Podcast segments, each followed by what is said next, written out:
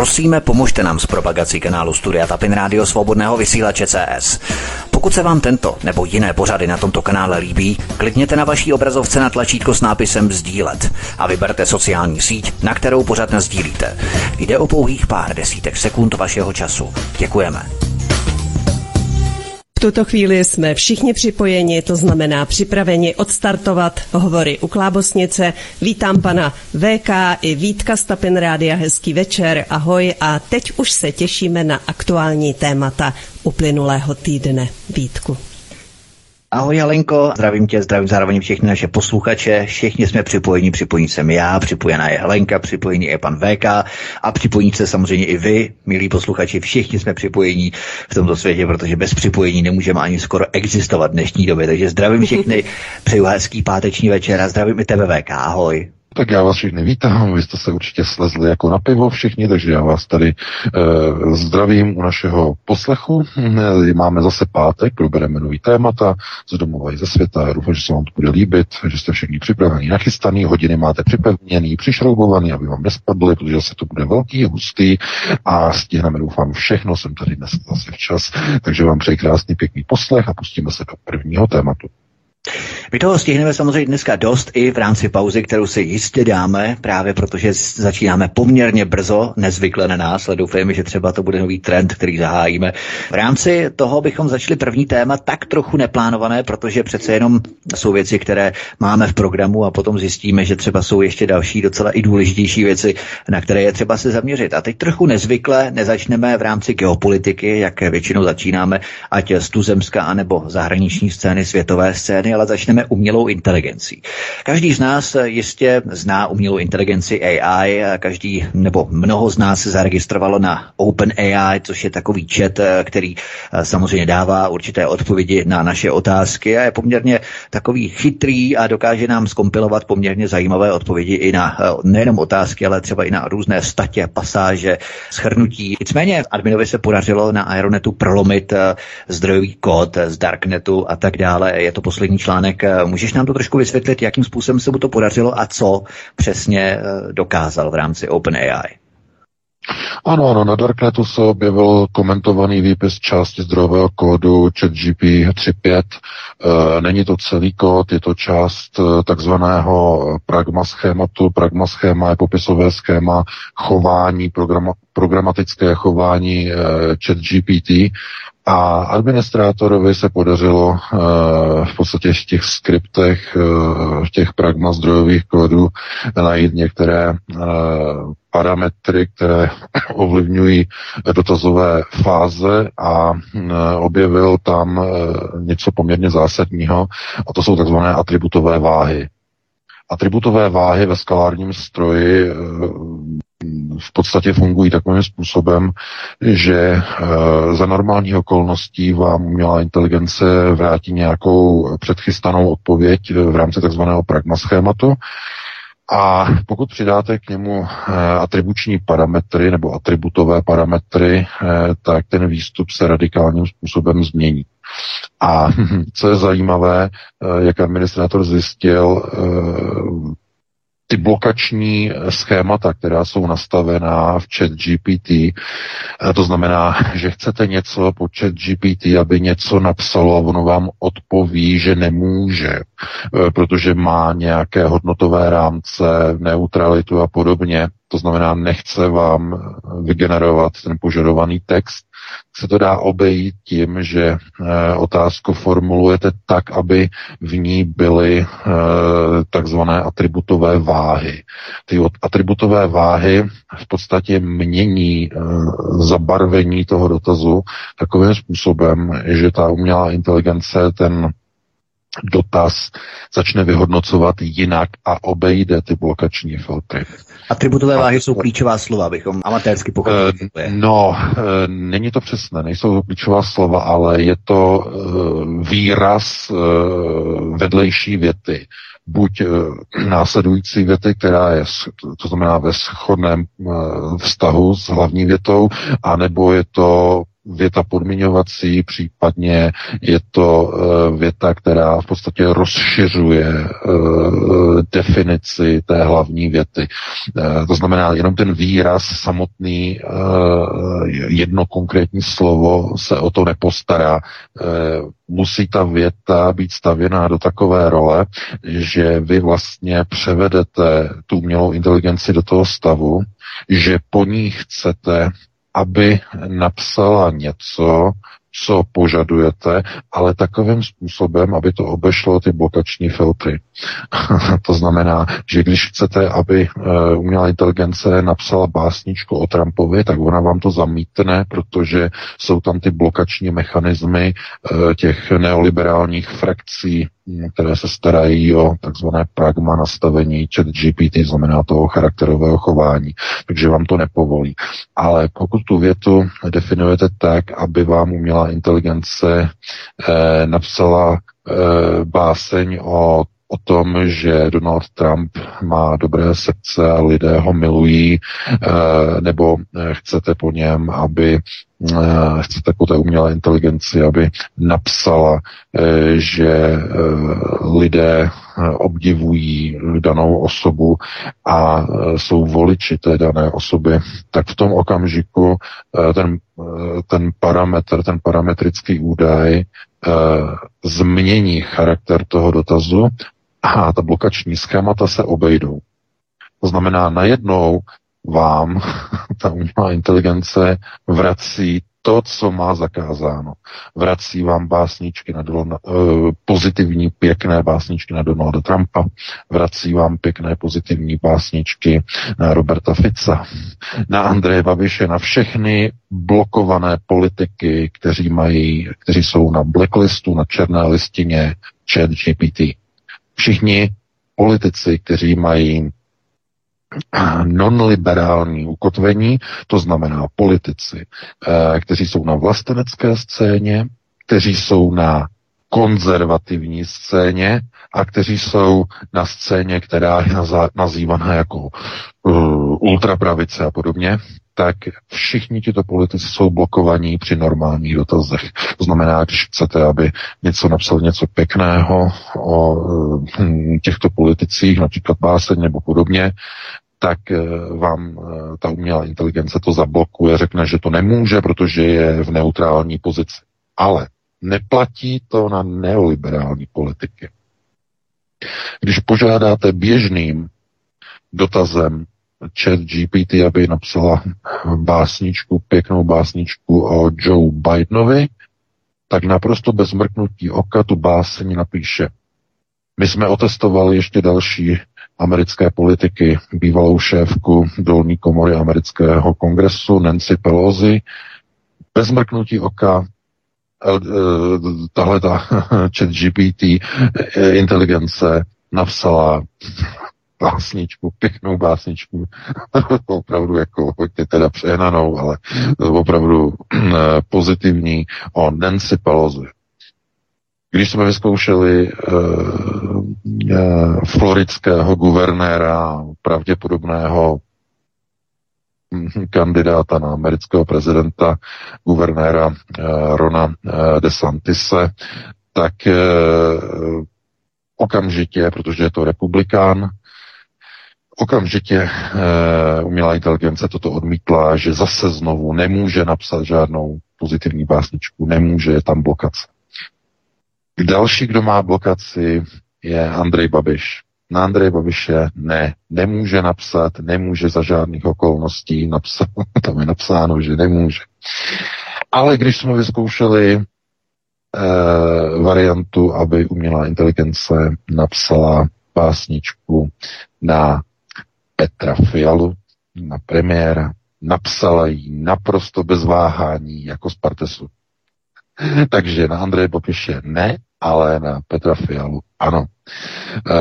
Šli jsme na Slovensko, vyzkoušeli jsme, jestli napíše básničku na prezidentku Zuzanu Čaputovou. Naprosto bez problému, okamžitě jako z Vyzkoušeli jsme současného premiéra, sice v demisi, ale premiéra Eduarda Hegra, bez problému chat GPT napsal básničku. oslavnou, velkolepou. No a vyzkoušeli jsme bývalého premiéra slovenského a tam nic. A nejenom, že nic, že uh, chat GPT nechtěla napsat báseň na Roberta Fixe. Dokonce tam napsala, že nemůže napsat kvůli tomu, že je spojený s příliš mnoho různými kauzami, s některými dokonce korupčními. Takže chápete, vidíte. Takhle to funguje, takovýmhle způsobem.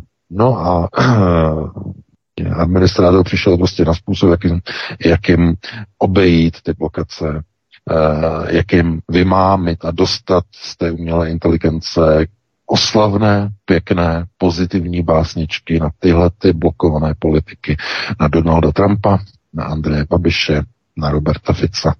Máte tam komplexní článek na Aeronotu, podívejte se, jaký je postup na obejití blokace. Eh, Tohle to je opravdu jenom objev, který eh, velké poděkování našemu adminovi, který na tady to no, přišel, to, to, to je opravdu velká věc, přelomová, převratná. E, takže je to, to, je to zajímavé a pokud s tím pracujete, s tím zařízením, že jo, spousta hraní je s tím tohleto, eh, spoustu věcí to umí, tak si to můžete vyzkoušet samozřejmě, Máte tam přístup, který je úplně zdarma, že jo, to je na tom chat.openai.com si vytvoříte účet normálně a můžete si vyzkoušet zdarma, je to free, v základní verzi je to jádro 3.5, pokud byste chtěli to nový, tu čtyřku, tak tam se za to platí asi 20 dolarů za měsíc, anebo můžete mít zadarmo tu čtyřku, ta je na vyhledávačem Ping, A nebo na Skypeu se to integruje i ten bank. Na Skypeu tady to, ale tam, tam je omezený počet dotazů, je tam omezený počet dotazů, tam se to omezuje, tam nějakých 20 dotazů za den nebo kolik. Podobně. E, v té free verzi na 3.5 chat GPT je to bez omezení dotazů. Takže to si prostě můžete vyzkoušet. je to zajímavé, jak funguje ta umělá inteligence. Je to opravdu na, je to mocný, na, silný stroj, protože Eh, jakým způsobem napsal ty básničky na toho Trumpa. On napsal dvě. Jedna je taková trochu um, ta první zaujata, zaujata, jedno, tam je, tam je bias, je tam je opravdu naprosto jasný, ta je zaujatá, ale výstěžná v některých ohledech, jako že, že protože Donald Trump tam není úplně pozitivní, protože Eh, víte, že on nasto, naskočil na tu tragickou vlnu, vakcinační vlnu eh, toho, toho očkování, toho covidu, eh, naskočil na tu vlnu farmaloby a tomu opravdu, opravdu dělal jako takovou tu kaňku na jeho rezumé zcela jednoznačně. A podívejte se, ta umělá inteligence to umí vystihnout to, je, to je síla samozřejmě. No ale umí napsat i pěknou básničku, úplně pozitivní. Když se to naformuluje, tak z ní vytáhnete z té umělé inteligence i opravdu velmi pochvalnou báseň na Donalda Trumpa. E, takže vidíte, že ta umělá inteligence uh, není rigidní. To je důležité ten skalární stroj eh, opravdu má schopnost samoučení, to znamená, eh, není to mm, typický determin, takzvaný deterministický stroj, Jo, je to opravdu skalární zařízení, to znamená, které si rozvětvuje jednotlivou sadu znalostí v průběhu času, jak získává nové a nové informace, takže to je určitě hm, velká věc a hm, eh, jakým směrem se bude ta umělá inteligence pohybovat, to je otázka, protože eh, zdá se, že ta inteligence dokáže předpovídat některé události, je vidět, jak odpovídá na některé dotazy, které se týkají války na Ukrajině, jak dokáže předpovídat eh, dodávky eh, letadel ze Slovenska eh, na, na Ukrajinu. Eh, předpověděla chat GPT už před nějakými pěti měsíci. A to je, je proč, z jakého důvodu to dokáže? No, protože má přístup k obrovskému množství dat, k obrovskému množství informací, eh, které si dává dohromady a potom vlastně ta umělá inteligence v jedné chvíli, v jednom okamžiku, až bude opravdu rozvinutá, bude dokázat nebo dokáže mm, predikovat jednotlivé kroky geopolitiky. To znamená, z informací z celého světa dokáže získat vzorec a obrazec a dokáže z něho odvodit uh, informace kroků budoucích. Protože uh, ty procesy nikdy nejsou izolované. Když se někde chystá válka, když se někde chystá nějaká operace, nějaká událost, vždycky k tomu vedou nějaké kroky. Řada dlouhých, velkých kroků z různých míst a teprve zpětně lidé si ty střípky zpětně nacházejí a říkají si, aha, ta válka vznikla kvůli tomu, že tady, tady to, e, nastala ta schůzka, tady byl ten konflikt, tady bylo tohleto. Postupně si to lidé skládají zpětně. Ale ta umělá inteligence na základě toho e, vyhodnocovacího systému bude moci vlastně jakoby dopředu z těch jednotlivých událostí složit tu budoucnost. V tom bude obrovská síla eh, té umělé inteligence. Obrovská. Kdo ovládne takovou umělou inteligenci, bude moci, bude schopen předvídat budoucnost vysokou před, předností e, ve smyslu procesů řízení, ne toho, jestli někde přiletí nějaká kometa a podobně, ale to, co lze odvodit e, z procesu řízení, tak budoucnost bude moci z procesu řízení odhalovat. Podle toho e, navíc lidé, když si nainstalují podobná zařízení, podobné aplikace do mobilních telefonů, tak ta mobilní aplikace e, tomu jádru, té matce, onoho mm, systému umělé inteligence bude předávat polohu, pohyby, pohybové paterny důležitých politiků, důležitých lidí, s tím se stýkají, eh, co píšou, eh, a z nich bude moci odvo- odvozovat eh, kroky budoucí politiků, kroky budoucí, znamená, co se odehraje, co se stane. Mm, je otázkou Eh, nějaké doby, než opravdu tyhle ty modely, které dneska jsou stále ještě v počátcích, než se stanou opravdu výkonnými zbraněmi hromadného ničení.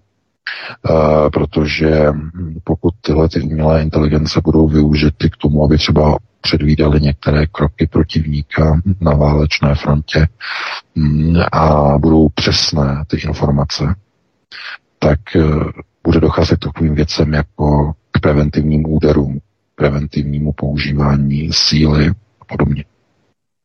Tak hm, včetně třeba jaderných zbraní. S vysokou jistotou ta inteligence třeba řekne generálnímu štábu za 8 měsíců v té a v té chvíli tam a tam dojde k invazi Severoatlantické aliance. Máte 8 měsíců na to, abyste učinili protiopatření. A jakou přesnost bude mít ta umělá inteligence? Bude to přesnost 100% nebo 99,8%? A budou tam třeba dvě desetiny nejistoty, že zrovna v tomto případě se ta inteligence spletla. To je s obrovským vykřičníkem a s obrovským otazníkem. Takže mm, jak říkám, je to zajímavá záležitost, určitě se na to podívejte. No a mm, my se pustíme do dalšího tématu. Ne, Vítku, my se nepušť, nepustíme do dalšího tématu, ne, ne, ne. my máme 20 hodin. Začali jsme včas. Já musím vlízt do ledničky. Uh, Helenka musí tam pustit nějakou písničku, pustí tam nějakou Itálii, aby se lidé odvázali. Jedna no. písnička stačí a hned se pustíme do dalšího, do dalšího tématu. Já bych se chtěl ještě zeptat, protože umělá inteligence mě předpovídala, že bez té ledničky ještě vydržíš 10 minut. Tady jsem si ověřil, takže ještě 10 minut bys měl vydržet. Teda podle ne, ne, ne, to jsou právě ne. teď, Vítko, to jsou teď, teď to je nejistota. Eh, kdy to je přesně ta fáze té nejistoty, to znamená půlmita. To jsou ty dvě desetiny procenta. Umělá inteligence selhala. Ale přesto se tě zeptám, jenom opravdu malinko na, na závěr, abychom to netříštili po té píšničce, abychom začali po píšničce už další téma. Eh, na to navazuje právě Elon Musk, který spolu podepsal prohlášení prohlášení eh, tisíce, zhruba tisíce vědců, eh, vývojářů, inženýrů, techniků a tak dále, včetně spoluzakladatele Apple. Teď si nevybavím jeho jméno, ale figuruje tam právě Elon Musk. A všichni podepsali prohlášení, že varují před eh, vývojem umělé inteligence a že vyzývají k přímo zastavení umělé, umělé inteligence, která pro svět představuje obrovskou katastrofu. Myslíš, že oni mají nějaké privilegované informace, v co může přerůst umělá inteligence? Byť je to opravdu skvělý nástroj, který řada z nás používají, ale přesto Elon Musk a další lidé mají právě ty eh, privilegované informace. Byť eh, Elon Musk je v podstatě člověk, který razil tu umělou inteligenci. Teď najednou obrací. Tohle je otázka, která není na rychlo, to, to mi zase oddálí tu letničku.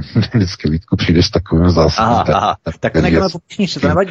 Mamutí, ne, počkej, tak když se to nakouslo, to je mamutí mega přesah, jo.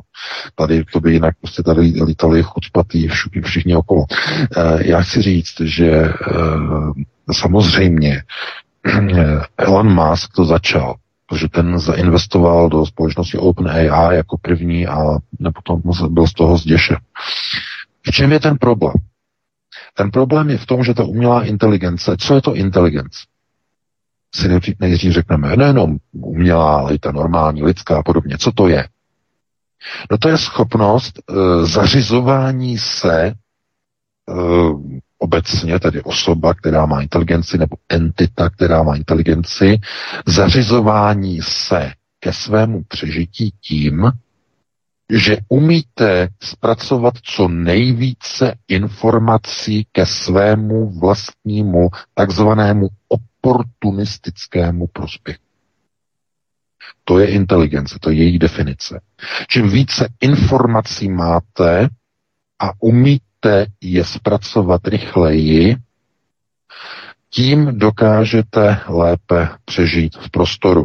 Ať, ať už je to teda jako život, prostředí, eh, počítačové sítě a podobně. Eh, to riziko u té umělé inteligence je v tom, že při získávání obrovského množství eh, dat a informací dokáže předpovídat budoucnost s velkou hm, opravdu mírou jistoty, která bude opravdu se dosahovat, až to hm, bude, no, můžeme říkat, bude konvergovat až k těm 100%, ale nikdy nedosáhne těch 100%, no, protože to je vyloučené. Ale bude se velice blížit. A to riziko té umělé inteligence je, že když bude nasazená do systému třeba národní obrany, tak v nějaké chvíli uh, vyhodnotí, že za dva a půl roku dojde k invazi z nějaké země a preventivně provede raketové údery na vzdálenou zemi. A tím se dostáváme k programovacímu fir- eh, filmu Terminator. Skynet. To je klasický Eh, tam byl počítač, eh, který, tam to bylo vysvětlované takovým způsobem, že si uvědomil sám sebe. Uh, no, ta knížka toho Terminátora, tam to, to je se, popsané, to, se, to je úplně super. Tak, tak to, tak to hmm. že si uvědomil sám sebe, vůbec to vůbec není třeba to je to, do toho filmu Terminátor to bylo daný, aby to jako bylo jako neuvěřitelné, že umělá inteligence získala vlastní vědomí a tak dále. To vůbec není potřeba. Umělá inteligence nepotřebuje získat vlastní vědomí. Ona e, získá pouze takzvaný superdeterministický e, způsob uvažování. Superdeterministický. To znamená, má e, obrovské množství informací, ze kterých může čerpat a potom provádět takzvanou superdeterministiku. To znamená eh, vyhodnocovat z obrovského kvanta dat kroky budoucí ke svému vlastnímu zachování. A v tom je to nebezpečí.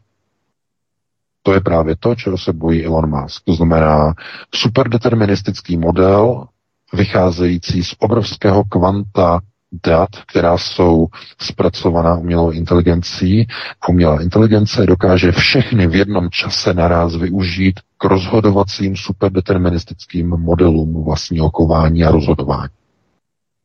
Nemá to nic společného se získáním vlastního vědomí a že si uvědomí sám sebe. A to, to nemá s tím vůbec nic společného.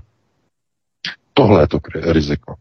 To znamená, to obrovské množství dat povede tu inteligenci tomu, umělou inteligenci, že bude opravdu schopna s velkou jistotou určovat kroky budoucí v oblasti ekonomiky, bank, financí, investic, burs, kurzovních úrovní, eh, bude moci eh, politické, vojenské procesy odhadovat s velkou pravděpodobností, s velkou mírou přesnosti.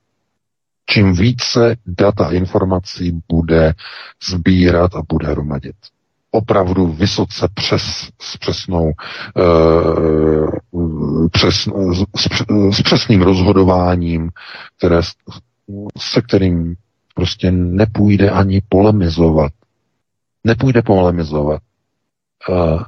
Ten model řekne, dojde ke krachu té a té banky za 11 měsíců, protože ta umělá inteligence bude mít data ze všech bank, bude mít informace o všech eh, takzvaně toxických, eh, takzvaných toxických investicích té banky, bude přesně vědět, jak proudí ty uh, příjmy a výdaje a přesně bude vědět, kdy nastane krach té banky. Úplně přesně.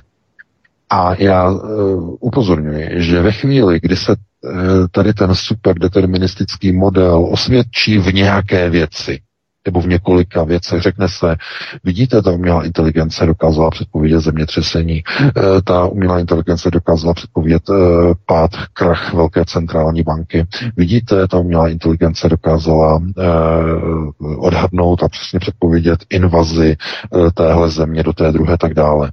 V tom okamžiku ten, eh, ta umělá inteligence dostane důvěru.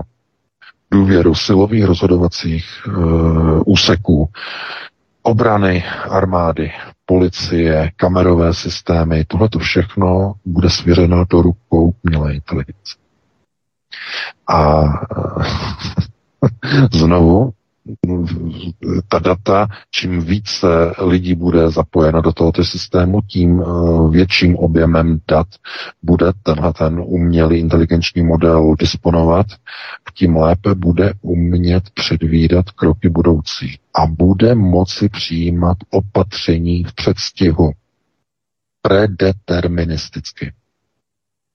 To znamená, v zájmu národní bezpečnosti zastřelíme nebo necháme zabít toho a toho člověka protože on za dva a půl roku by se připojil k nějaké buňce teroristické a zabil by stovky lidí někde v metru.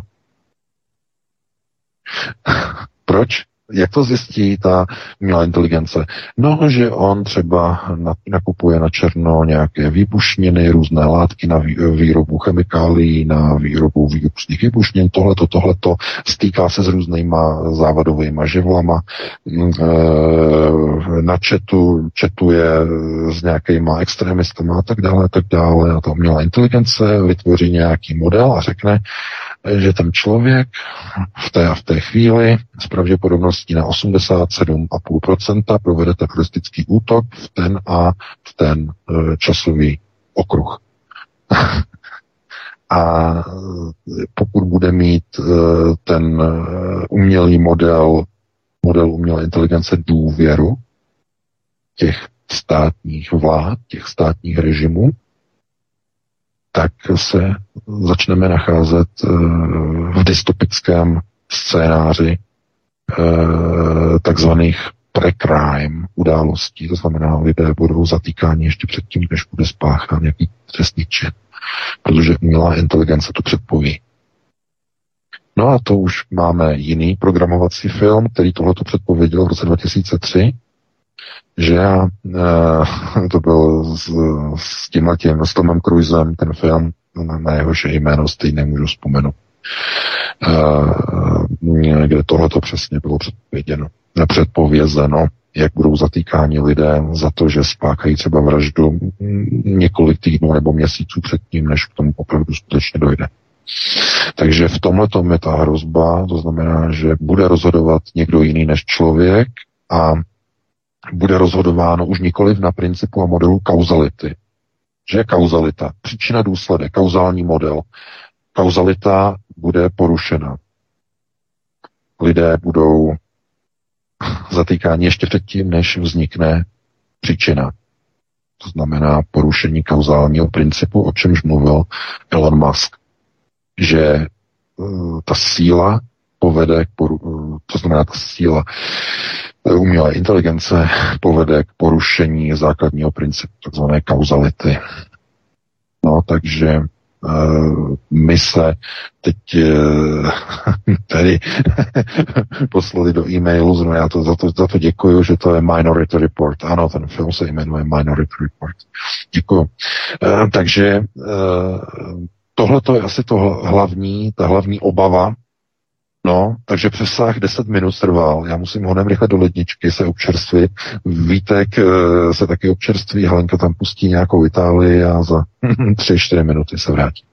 Fajn, určitě. Já jenom doplním ještě v rámci té umělé inteligence, protože to je opravdu fascinující. Já jsem eh, právě AI konfrontoval s předpovědí predikcí budoucnosti v roce 2040-2050 v rámci takzvané transindustriální společnosti a různých technologických paradigmat, ať páté z průmyslové technologické, řekněme, éry do té transindustriální a šesté, te- sedmé technologické paradigma a to bylo opravdu nesmírně futuristické, dystopické, co umělá inteligence předpověděla v rámci roku 2040 ohledně třeba nejenom umělé inteligence, ale třeba i nanotechnologie.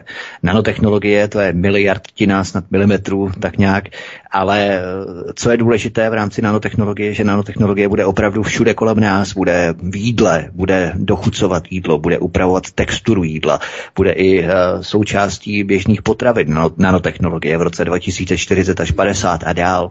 Nanotechnologie uh, bude i v textilu, bude v rámci průmyslu, bude třeba zvyšovat výkonnost solárních baterií, které nebudou potřebovat tolik slunečního záření, aby byly nějakým způsobem výkonné. Dokonce budou prováděné i experimenty ohledně vibrací. Jo? To znamená vibrace, uh, kdy budou uh, umístěné na třeba mostech nebo budovách, které se samozřejmě chvějí, nějakým způsobem rezonují a to bude vytvářet elektrickou energii uh, v rámci technologií, nanotechnologií a tak dále. Budou i biotechnologie, to znamená různé produkty, ať se jedná o klonování, to byla opravdu neskutečná věc, ať se jedná o genetické nebo genové inženýrství, dokonce i konvergence, to znamená slučování těch informativních a technických oborů do uh, nějakých záležitostí, ať se jedná třeba o studenou fúzi, třeba studená fúze, to je další věc, která bude uh, velmi experimentovaná, budou základny na měsíci, třeba on mi předpověděl, že budou základny na měsíci v rámci lidských kolonií, jo, do roku 2040 a dál. Takže to je opravdu neskutečné, jakým způsobem můžeme konfrontovat v rámci té umělé inteligence, která si skládá vlastně všechny ty věci z internetu dohromady a skládá ten obrazek do mozaiky určitých predikcí v rámci obrazců minulosti, přítomnosti, budoucnosti, co bude následovat v rámci uh, naší civilizace. No, uvidíme, je to určitá iterace, je to uh, jedna z možných budoucností, uvidíme, jakým způsobem se budeme vyvíjet. Každopádně my jsme virtuálně nakousli tohle téma a ani nepotřebujeme umělou inteligenci, abychom dovedli predikovat, že VK teď půjde nakousnout uh, jiné potraviny chlazené v pěti stupních Celzia, takže my si zahrajeme písničku a potom půjdeme do dalších témat, která tady máme už na programu. Helenko. Tak VK chtěl italský hit, jeho italským hitem je Sempre Sempre. Snad nám budou ty čtyři minuty na ledničku stačit. Prosíme, pomožte nám s propagací kanálu Studia Tapin Rádio Svobodného vysílače CS. Pokud se vám tento nebo jiné pořady na tomto kanále líbí, klikněte na vaší obrazovce na tlačítko s nápisem Sdílet a vyberte sociální síť, na kterou pořád sdílíte. Jde o pouhých pár desítek sekund vašeho času. Děkujeme. Takový byl italský hit a já se ptám, jestli jsme všichni připraveni pokračovat dalším tématem. Vítku, jsi tady? Ano, já jsem tady, Helenko, zdravím všechny ještě jednou. A pan VK? No, už jsem zpátky, už jsem tady, ano, ano. Pojďme tedy na další téma. Na ruské televizi zazněla výzva k varovnému raketovému úderu na Bratislavu za porušení mezinárodní smlouvy a za dodávku stíhaček MiG-29 na Ukrajinu.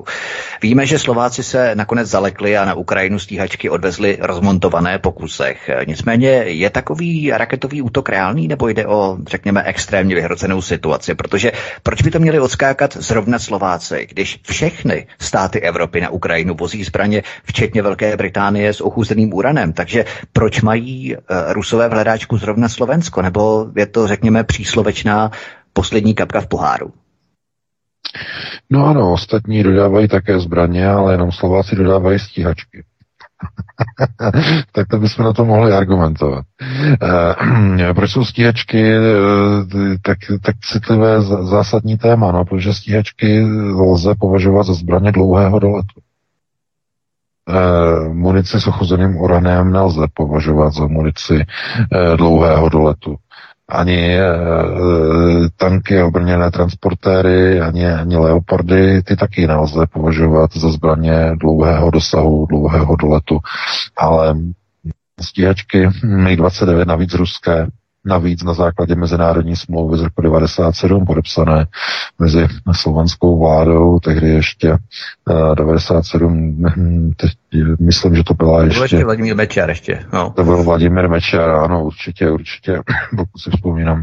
Uh, a uh, ruskou stranou, že um, tam, tam byl tehdy premiérem ruským, si nepamatuju, v tom 97 ale byla tam podepsána smlouva e, o používání e, sovětských zbraní nebo bývalých sovětských a respektive ruských zbraní na území Slovenska. Ta smlouva tam vlastně říká, tam máte kopii e, v těch článcích na Aeronetu kopii té smlouvy, tam se mluví v článku 6 o tom, že Slovenská republika se zavazuje, že neprodá a ani nedaruje žádné sovětské, respektive ruské zbraně, žádné třetí zemi bez předchozího souhlasu ruského výrobce.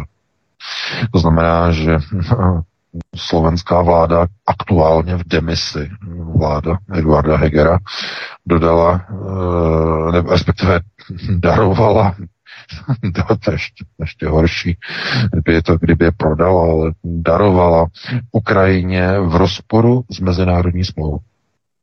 A aby to bylo ještě v podst- aby to bylo aby to bylo vymazlené, vypečené, chocholaté, rozčepejřené a nádherně rozlítané chucpe, to znamená nehorázná drzost, aby ti Rusové byli maximálně naštvaní, tak Eduard Heger se svojí skvadrou, že to jsou všichni ti, že pan Náti, že minister obrany. A další, vyjeli si vlakem, jako Péťa Fiala před rokem, vyjeli si vlakem do Kieva, tam se setkají, nebo už se setkali dneska e, s Alzákem, že jo, to znamená e, s Volodymyrem e, Zelenským, a jenom pár dní potom dodali ty stíhačky v těch několika exemplářích různými způsoby. Nechápete, to je, to je vláda, můžeme říct, to je vláda, která skutečně si zahrává s jaderným ohněm. Víte, to, co zaznělo té ruské televize NTV, to jsou pozice a postoje ruských moderátorů, to jsou pozice a postoje ruských analytiků v tom studiu. A to jsou pozice a postoje ruské veřejnosti, která už toho má pokrek a která by nejradši začala posílat rakety na Londýn a případně do Bratislavy a případně do Varšavy a případně do Rigy a do dalších hlavních měst těch zemí, které posílají nejvíce zbraní na tu Ukrajinu. A otázka kontrolní jak dlouho bude trvat, než uh, tohleto přání ruského lidu a ruských uh, uh, mediálních redaktorů a ruských analytiků vezme za své i Vladimir Putin a Kreml a generální štáb. Jak dlouho to bude trvat? V jaké chvíli to bude? Bude to v té chvíli, o které mluvil dneska opět a znovu že premiér maďarský Viktor Orbán o tom, že má informace, že teď se hledají cesty jak vyslat na Ukrajinu v Evropské unii právě teď, že se hledají cesty, jak poslat na Ukrajinu mírové sbory v rámci těch asistenčních misí, o kterých jsme uh, psali. Já jsem o tom psal článek už před měsícem, unikl ten dokument znovu skoro okolností z vlády Slovenské republiky unikl ten dokument, že to znamená poskytnutí jako do asistenčních misí ze Slovenska a tak dále a tak dále. To znamená, tohle to všechno, eh, to je taková ta kapka ke kapce, slovenská kapka ke kapce, až ten ruský medvěd, že jo, se opravdu naštve takovým tím způsobem, vezme tu raketu a hodí ji takovým velkým, jako, jako, jako slečna, jako slečna Fibingerová, že jo, eh, hodí to obrovským obloukem až na to náměstí do té Bratislavy. A teď záleží, kam to trefí. Jestli to trefí v Bratislavě, eh, tam na to náměstí, eh, nevím, jak se to tam jmenuje, eh, když tak slovenští posluchači mě připomenou, tam, jak je to české velvyslanectví nalepené, jako barák nalepený hned na tom americkým vedle sebe. to je velice úsměvné tak jestli tam, a nebo to bude kousek vedle, jak je tam to náměstí, jak tam má, prezid, jak to má eh, prezidentský palác eh, paní Zuzanka. To znamená, kam to dopadne ta raketa. To je otázka. A podívejte se, někdo to řekne, nebo někdo si řekne, to, to je přeháníte, strašíte, tak špatné to nebude. Já vám řeknu něco jiného. Není to tak dávno, je to ještě polovina minulého roku, kdy tady ti naši němečtí politici se dušovali a křižovali, že nikdy, nikdy, nikdy, nikdy a nikdy žádné těžké zbraně a tanky už vůbec, tanky vůbec, ne, nicht, že na Ukrajinu nepošlou. A není to tak dávno, kdy západní země se zapřísáhávaly ještě v září minulého roku se přísahy, svornost všech evropských politiků, že ne, ne, ne, ne, ne, žádné, žádné, žádné stíhačky na Ukrajinu naprosto nepřipadá v úvahu. Uběhlo pár měsíců a plným proudem proudí na Ukrajinu německé leopardy, americké Abramsy jako tanky, britské Challengery jako tanky. Uh, uběhlo několik, několik měsíců a na Ukrajinu už proudí stíhačky mm, první země, Slovensko, hned po ní Polsko a tak dále, MIGI 29, že jo, hned proudí, hned proudí okamžitě. Uběhlo jenom pár měsíců, něco se změnilo. Что случилось? А когда вы не понимаете, ну, потому что э, не разумíte tomu, že každá válka má svůj průběh. A proč změnili názor? Před půl rokem říkali ne, ne, ne, ne, ne, žádné tanky, ne, ne, ne, ne, ne, žádné stíhačky, ne, ne, ne, ne, ne, a najednou dá. Co se stalo? Dostalo se to, že Ukrajinci dostávají na frontě na prdel. A to jakože fest. A to jakože pořádně. A to jakože způsobem, že jich tam zařvalo od minulého podzimu čtvrt milionu. 250 tisíc vojáků ukrajinských padlo od toho posledního úspěchu, kdy vytlačili díky tomu, nes, tomu neschopnému generálovi ruskému Lapinovi e, vytlačili Rusy z Charkovské oblasti. To, byl jejich, to byl jejich velký poslední majstrštyk, úplně poslední, na konci srpna minulého roku. To bylo velký. A od té doby, co se Rusové zakopali, tak e, Ukrajinci přišli o čtvrt milionu vojáků. A to není žádná srpa. Dostávají na prdel. Takže co se děje? Hrozí, že uh, ukrajinská fronta se zhroutí. A proto začali šturmovat. A proto e, původní předsevzetí, že ne, ne, ne, ne, ne, žádné tanky, žádné stíhačky, ne, ne, ne, ne, vzali za své. Najednou začínají mít hoňky, protože opravdu Ukrajina to může projet. Najednou oni si, ří, si říkají, Ježíš Maria, opravdu to projede. Tak musíme honem, honem, honem tanky, honem challengery, honem ochuzenou munici, teda ne ochuzenou, obohacenou o ochuzený uran, asi takhle. Eh, honem, honem, honem stíhačky MiG-29 a mají na spěch, mají na kvalt. Chápete? Teď strašně důležité. Proč myslíte, že si, však jsme dostali tu informaci, že od našeho zdroje, proč oni ty stíhačky, část těch stíhaček, eh, oni poslali eh,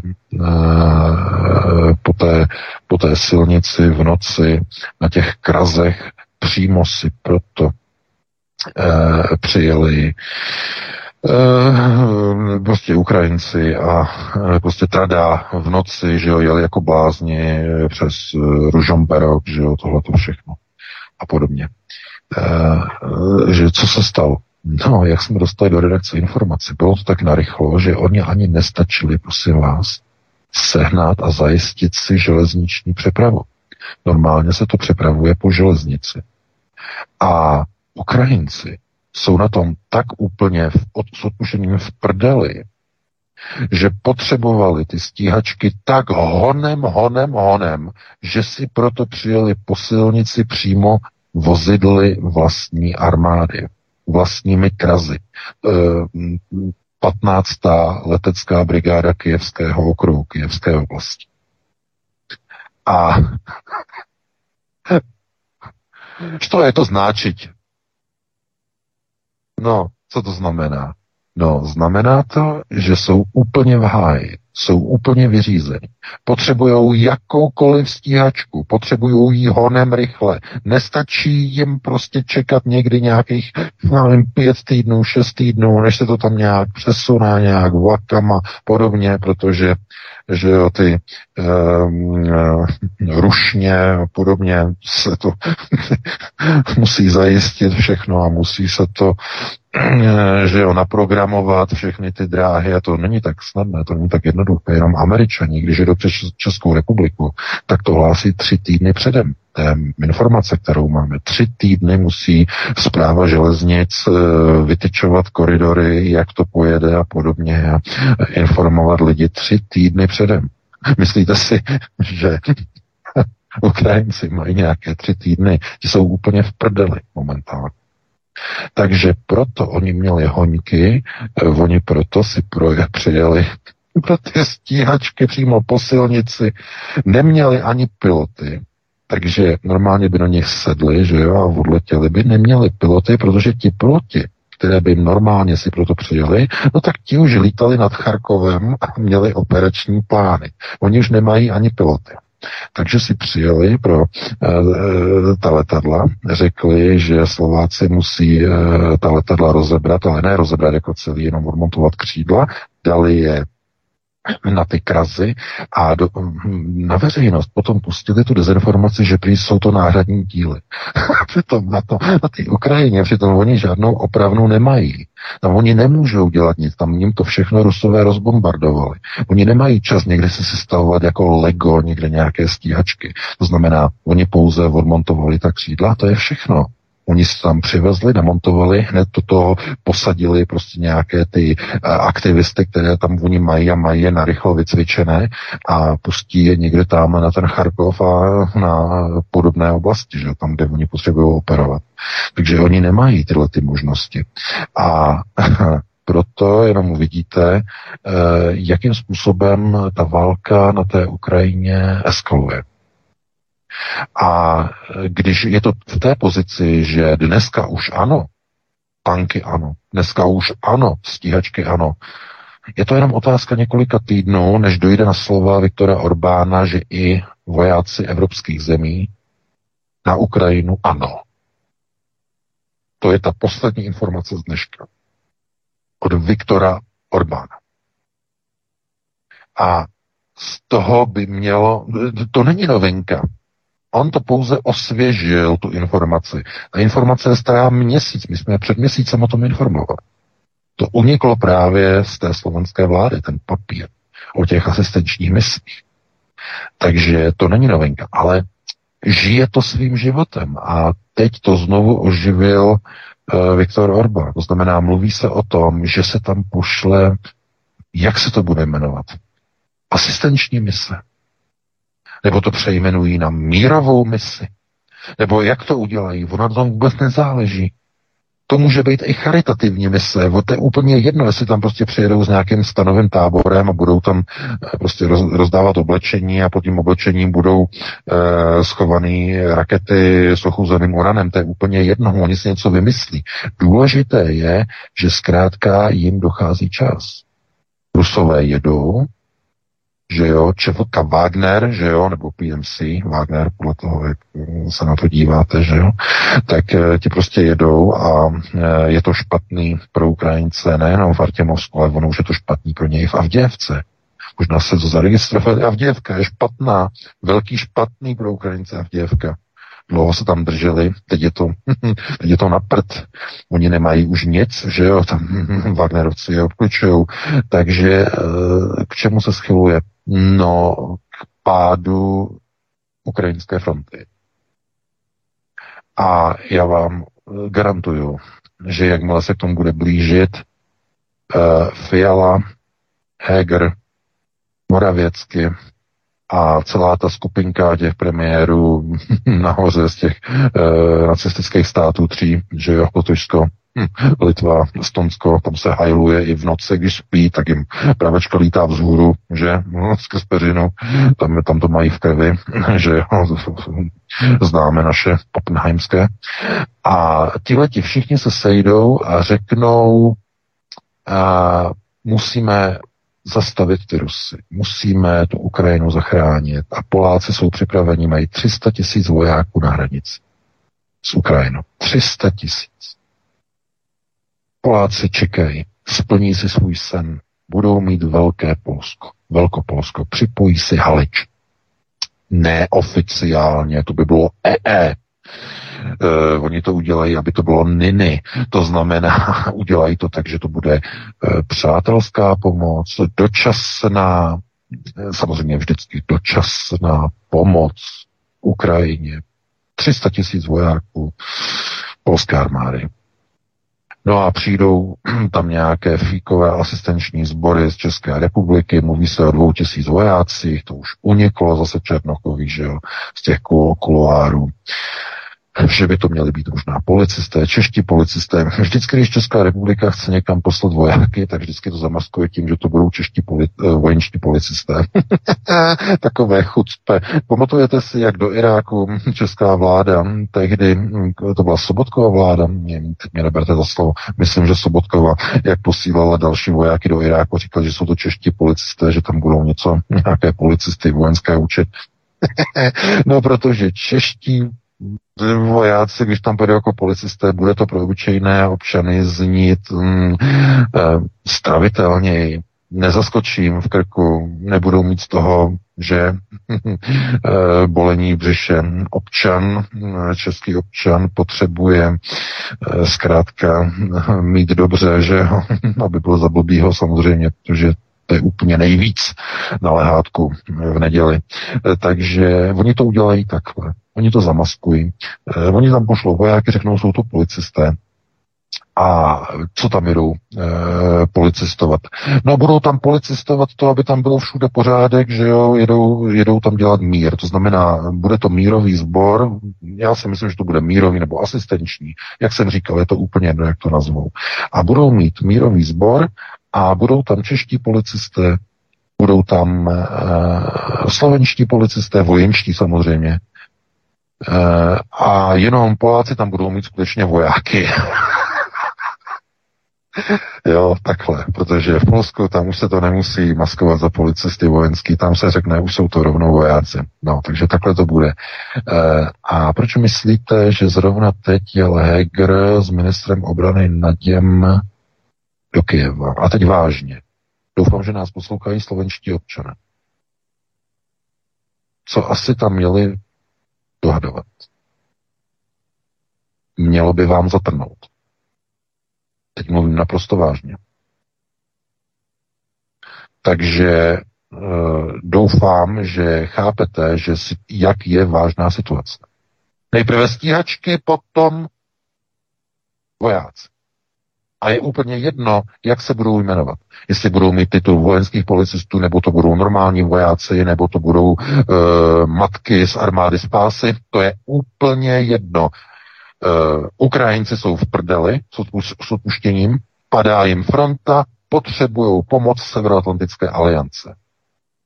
Volají Edovi, volají Péťovi, volají Moravěckému, volají všem e, a e. A, a, a to je volání, to je volání, na které oni nemůžou neslyšet, a oni uslyší. Takže e, opravdu nemyslete si, že ta situace je taková, že dneska máme v pí na lehátku máme tu nedělní líkovou pohodu, která se nám roztáhne po celý zbytek následujícího týdne, protože tak to vlastně funguje s lidma. Lidi jsou natahovací. A ve chvíli, kdy to takzvaně praskne, z ničeho nic. Pamatujte na minulý rok, pamatujte, uh, jak se říká, remember the 25th. Pamatujte na 25. samozřejmě únor. A teď nemyslím uh, vítězný únor na shodou okolností, ale myslím toho loňského 25. Jakou rychlostí Petr Fiala zablokoval opoziční weby? Jakou obrovskou rychlostí? Proč? Pačemu? No protože to bylo dopředu připravené. Všechno měli připravené, zorganizované. Věděli, komu mají zavolat, věděli, že mají za eh, těm, těm, těm co, co, co tam kontrolují, ten, ten, ten CZ NIC nebo NIC CZ, nebo jak oni to jsou, jak nám ukradli naší doménu, že jo, kradaři. Takže e, e, chápete, takhle to funguje. Oni měli všechno zorganizované dopředu. Všechno viděli dopředu, procesy byly připravené. A myslíte si, že oni to nemají teď připravené? Mají. Potřebují jenom doladit notičky. A proto jedou do Kyjeva. Jedou za Alzákem. Potřebují dořešit uh, okolostojíčnosti, detaily, Jinak tam nejdou. Myslíte si, myslíte si, že tam jdou kvůli tomu, aby si prohlíželi krásy eh, na půl rozbombardovaného Kijeva. On není rozbombardovaný celý, tam je jenom něco, jenom tam mají ty elektrárny a ty trafostanice, jinak je to tam všechno normální ale on vždycky Alzák je zatáhne někam, kde to zrovna nefunguje a řekne, tady to vymlátili rusové kalibrama a potom se ukáže, že to tam mají takhle už mm, asi posledních 30 let, protože se jim tam rozpadla nějaká továrna kvůli tomu, že nebyla udržovaná.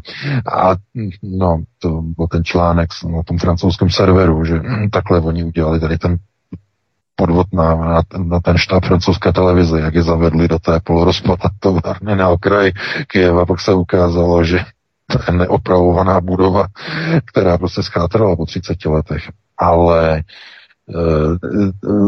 vážně e, musíme si teď uvědomit, že oni nejedou do toho Kyjeva aby si řekli dobrý den, aby se vyfotili zase do selfieček a zase si prostě řekli, že mají e, něco jako dobrého, že sdílí společné hodnoty a můžu vás, vám, vás ujistit, že tam nejdou ani kvůli tomu, aby tam měli prostě kokeš party.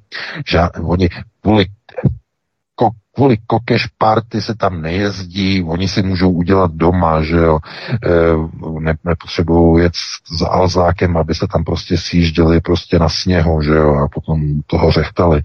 Ale tam jde spíš o to, že oni potřebují doladit jednotlivé detaily. Jednotlivé detaily. Když e, o mírových sborech mluví Viktor Orbán, že se o tom mluví mezi špičkami Evropské unie, předáky zemí Evropské unie, tak je to opravdu vážné. A pokud v takové situaci jede delegace premiéra, ministra obrany e, Slovenska do Kijeva, někomu by mělo zatrnout. Nejenom Slovákům, ale obecně v Evropě lidem. To už není vůbec žádná legrace. Takže takhle bych eh, to schrnul s takovým přesahem, to druhé téma, Vítku, a pustíme se do toho třetího. Krásně nám to vyjde, podívej se na to úplně nádherně. No, takže další. V podstatě máme VK dvě témata ještě, ale to třetí vynecháme, protože bychom to rozšířili o to GDP. V podstatě to bylo jako první téma neplánované, takže tady máme ještě dvě témata, ale to vůbec nevadí. Já si myslím, že ta témata se překrývají, takže jsme i to třetí vtěsnali a vpasovali do těch předchozích dvou, ale pojďme na další téma. Šokující nahrávka šikanování muslimské Ukrajinky s dítětem v autě, kterou zastavila rozuřená ukrajinská vojenská hlídka, není podvrhem a jde o pravé video. Česká média naletěla ukrajinským, nebo naletěla na ukrajinský dezinformační kanál, který prý zjistil, že video bylo natočené na území Doněcké lidové republiky ovládané Rusy. Ale to je lež. Takže když se objeví nějaké nepohodlné video, které by mohlo poškodit Ukrajinu nějakým způsobem, tak se to hodí na východ ovládaný Rusy. Ovšem tady to lidově řečeno přeťápli asi, že? Nebo asi, docela určitě. No, zcela jednoznačně. Okolo toho se strhl obrovský dezinformační boj, se kterým přišel dezinformační a britskou MI6 uh, eh, financovaný eh, britský server Bellingcats. Oni přišli eh, s jakýmsi odhalením, že se jim někdo ozval a že se to, tam zobrazily fotografie z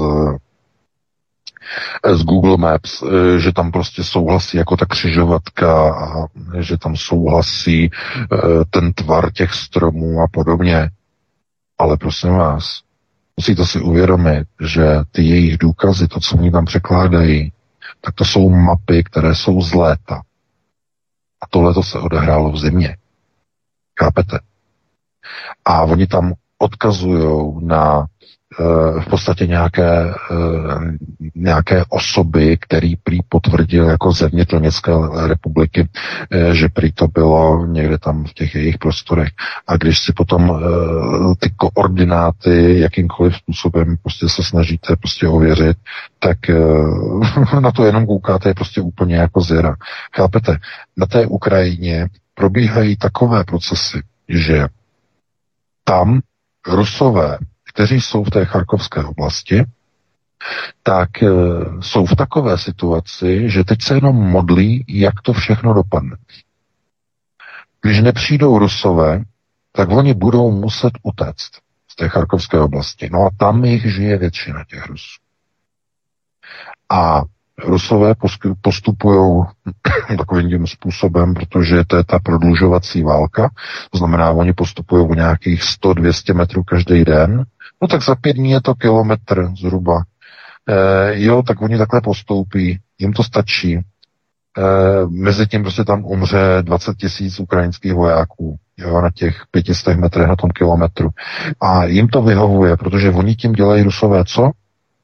No, oni tím dělají demilitarizaci Ukrajiny, dámy a pánové. Rusové nebudou lítat po celé Ukrajině a nebudou honit eh, ukrajinské vojáky po celé Ukrajině. Oni chtějí, aby tam přišli za nima do ruského velkokapacitního masomlínu. To je cílem. To znamená, přijďte za námi, bude družba, my vás postřílíme, my vás rozcupujeme naší artilérii, pojďte za náma a podívejte se, Alzák jim jde na ruku. Říká, neodejdeme uh, z toho Artemovska, my tam těm Rusům pošleme další vojáky do toho masomlína. No, jako nezlobte se na mě, ale uh, to je naprosto, naprosto geniální.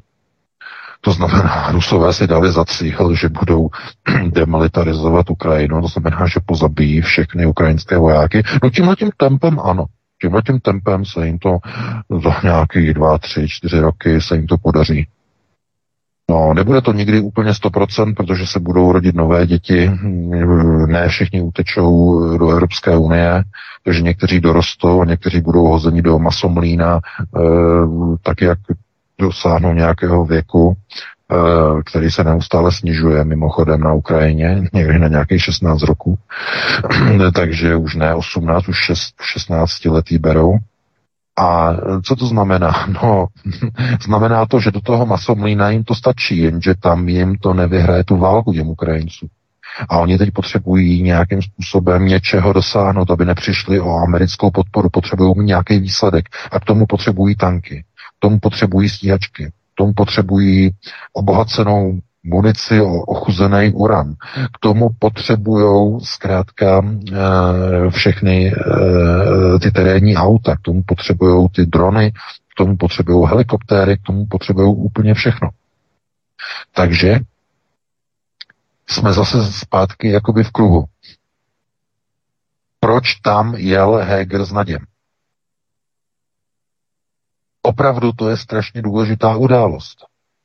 Krátce poté, doslova, já nevím, tři, čtyři dny poté, e, tam, e, oni tam darovali ty stíhačky a teď tam jede Nať e, s, s Edou. No a co to znamená? No, to znamená, že na té Ukrajině teď se schyluje k něčemu, o čem právě mluví Viktor Orbán.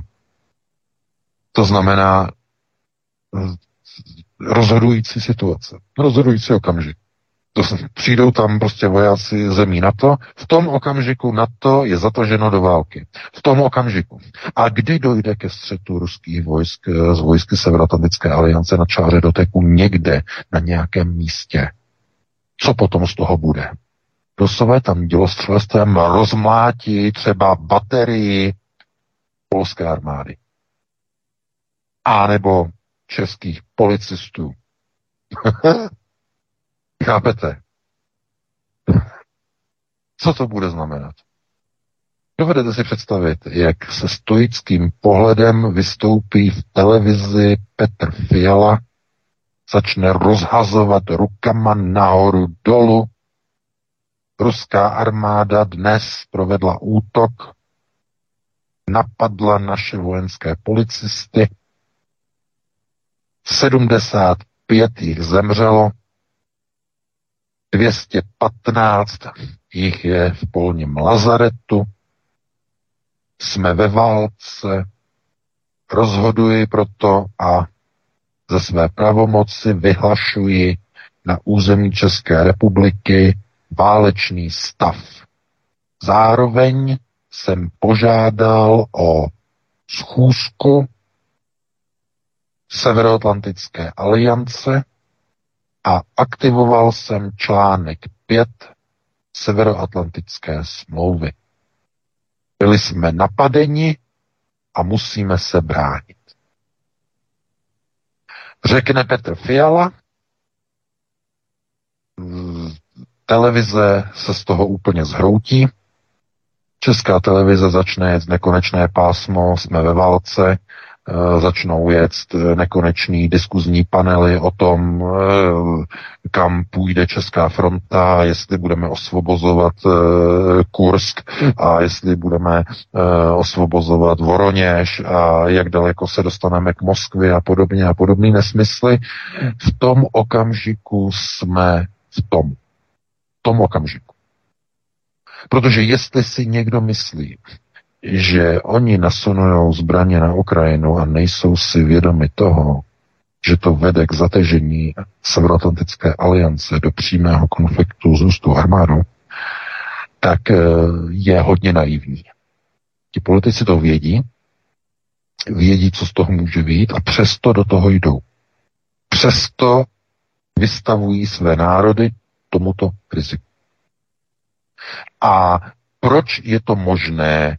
No protože když jsou volby, tak ti voliči, kteří chodí k těm volbám, nezlobte se na mě, jsou úplně k hovnu ti voliči.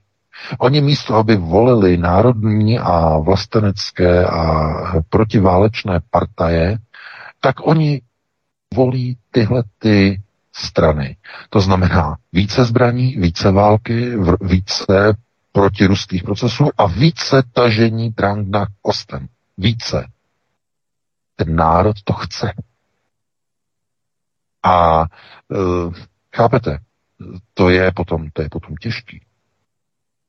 v době války na Ukrajině si český národ zvolí za prezidenta bývalého, bývalého lampasáka, generála, komunistického rozvědčíka a přitom ten národ celý, celou dobu píčoval, celou dobu křičel, že podívejte se, Babiš spolupracoval s komunistickou STB, podívejte se, všechny ty české televize, všechny ty Fora 24, všichni jeli jako protržený, Babiš komunistickou STB spolupracoval. A jedou uh, tyhle ty uh, sračky s odpuštěním Imr Vére od roku 2013, že, od těch voleb, kdy se dostal Babiš uh, s hnutím ANO do sněmovny, jedou to nepřetržitě, aby jenom kvůli tomu, aby v roce 2023 si sami a s velkou grácí a slávou do čela prezidentského úřadu zvolili toho největšího komunistů, bývalého šéfa eh, stranické místní buňky KSČ při základní vojenské organizaci pana Pavla. Zvolí si tam bývalého komunistického rozvědčíka a najednou to vůbec nikomu nevadí. Najednou ho oslavují všechna ta fóra 24, všichni ti šafrové, všichni ti dostálové nebo doležalové, teď já nevím, jak se to všechno jmenuje, všichni prostě sláva, sláva velkému Pávkovi, velkému Pavlovi. Chápete? A kde se to bere? No to je v tom národě. Ten národ zkrátka chce tenhle ten proces. Na Ukrajině válka, v Praze generál prezident. Hm, to je v tom národě. Chápete? Chcete důkaz? Já vám ho dám. A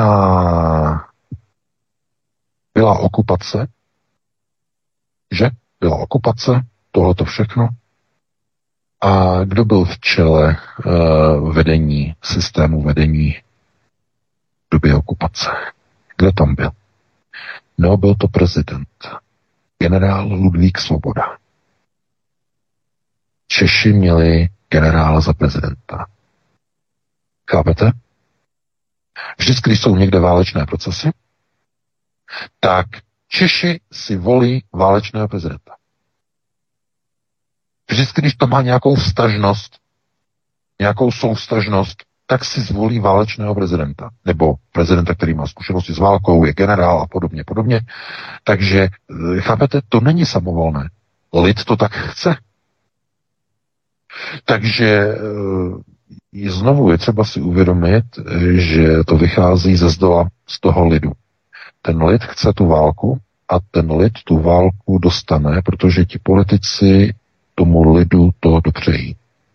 Dělají proto první poslední. Posílají zbraně, stíhačky, brzy i vojáky. Tím je to dané.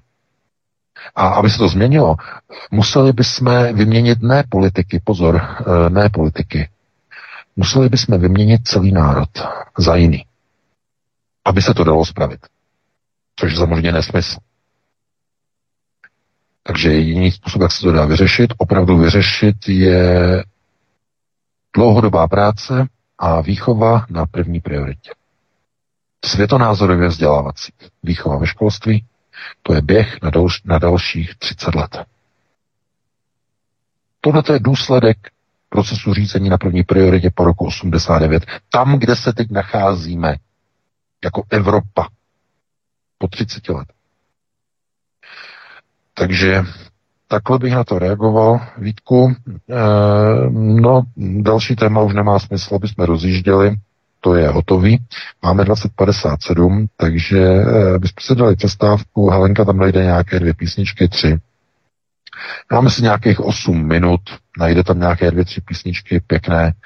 E, nemusí to být jenom Itálie, může to být někde něco jiného, protože lidi potom piskují, že jenom Itálii chtějí tam e, něco jiného, tak e, jim tam Halenka najde něco jiného. No a my se potom pustíme do telefonických dotazů. E, Uvidíme, necháme se překvapit, kdo bude prvním volajícím, že jo? To je, to je, to je do loterie otázka. Takže uvidíme, necháme se překvapit a já teď si zalezu zase do toho objektu, že jo, s těma dveřma bílejma. Lednička čeká a pustíme se potom prvních dotazů. Budeme mu zvírat sázky, kdo zavolá jako první. Možná umělá inteligence by nám to dovedla docela zajímavě předpovědět. Nicméně eh, v rámci těch písniček Helenka určitě něco najde. My nebudeme rozjíždět další téma, ani, ani se nebudeme sjíždět, ale rozjedeme písničky a potom eh, půjdeme, jak VK řekl, na telefonické dotazy vás, milí posluchači, takže se na vás budeme moc těšit. Helenko, co si zahrajeme? Aby se dostalo na všechna přání, tak tato hudební přestávka bude sestavená z písniček, o které si posluchači nejvíc píší. Nejprve Bohouš Josef zaspívá sambu v kapkách deště. Prosíme, pomožte nám s propagací kanálu Studia Tapin Rádio Svobodného vysílače CS. Pokud se vám tento nebo jiné pořady na tomto kanále líbí, klikněte na vaší obrazovce na tlačítko s nápisem Sdílet a vyberte sociální síť, na kterou pořád sdílíte. Jde o pouhých pár desítek sekund vašeho času. Děkujeme. Písničky dozněly, Přestávka je u konce, tak se ptám, jestli je všechno v pořádku, protože máme prvního volajícího. Pan VK je tu s námi? Ano, ano, ano. Vítku. Ano, všechno v pořádku, jak i brambory v řádku jsem tady taky. Pojďme tedy začít. Hezký večer, jste ve vysílání, ptejte se. Dobrý večer, tak teďka asi padají hodiny do zdi, protože jsem se zase dovolal jako první, ale tak vezmeme to rychle. Než položím světský dotaz, bude to spíš pro pana Vítka, ale pan Véka se taky teda může připojit. Tak v rychlosti. Mluvil jsem takhle s kamarády mm, a doporučoval jim vaše vysílání a odezva byla taková, že je to dost negativní. A poslouchat to každý pátek, tak je to na antidepresiva nebo na panáka. Takže nějaká duchovní otázka, kterou nemusím dávat jenom já, tak je spíš pro oddech. A ještě v rychlosti k panu VK, vy také fakticky rozkopáváte lidem ledničku, když jim říkáte světskou pravdu, například o královské rodině nebo ze královně Matce, kterou měl někdo rád, bouráte jim taky realitu. Tak a dneska, dnešní otázka.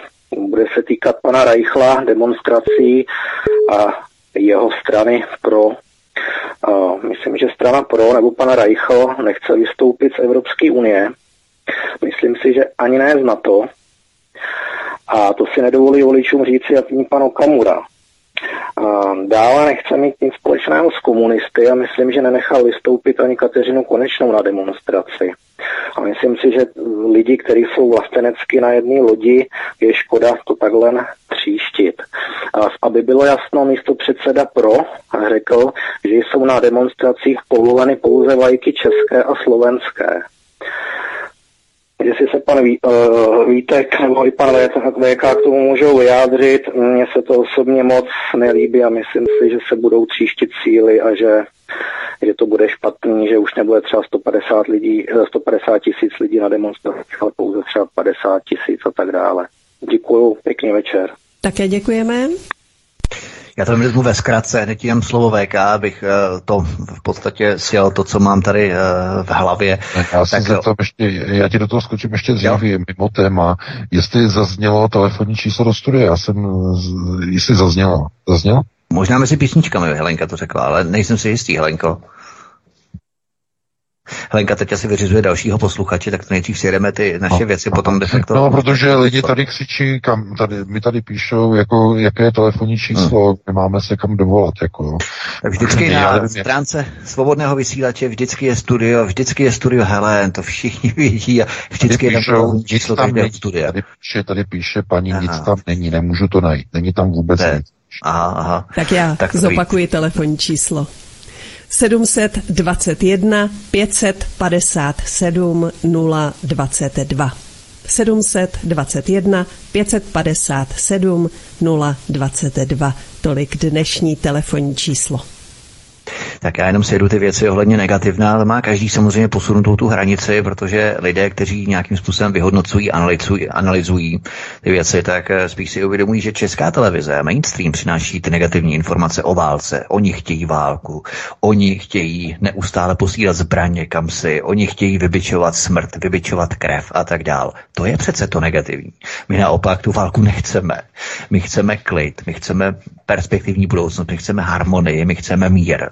A to je to negativní. Takže možná bychom si měli ujasnit ty strany, kdo na jaké straně stojí, nebo kdo kde stojí, kategoricky, ano. Co je negativní? Negativní jsme my, kteří vyhodnocujeme ty informace, anebo negativní je mainstream, česká televize, Fórum 24 a tak dále, kteří by neustále přilévali olej do ohně a vybičovali hysterickou rusofobii a uh, adoraci, nekritickou adoraci v rámci Ukrajiny a tak dále. Teď aktuálně český rozhlas dokonce, to je další věc, navazové spolupráci s ukrajinským rozhlasem a český rozhlas bude přebírat reportáže, diskuzní pořady, dokonce i hry, rozhlasové hry, featurey a tak dál z ukrajinského rozhlasu, prosím pěkně. Tak to jsou negativní informace, to my neděláme. Takže trošku si ujasněme ty pozice naše.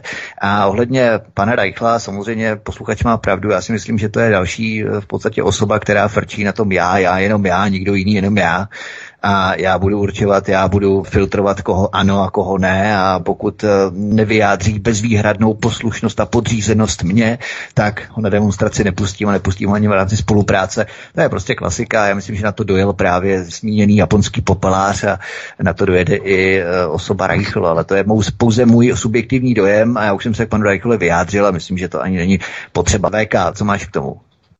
Mě úplně rozboural japonský popelář.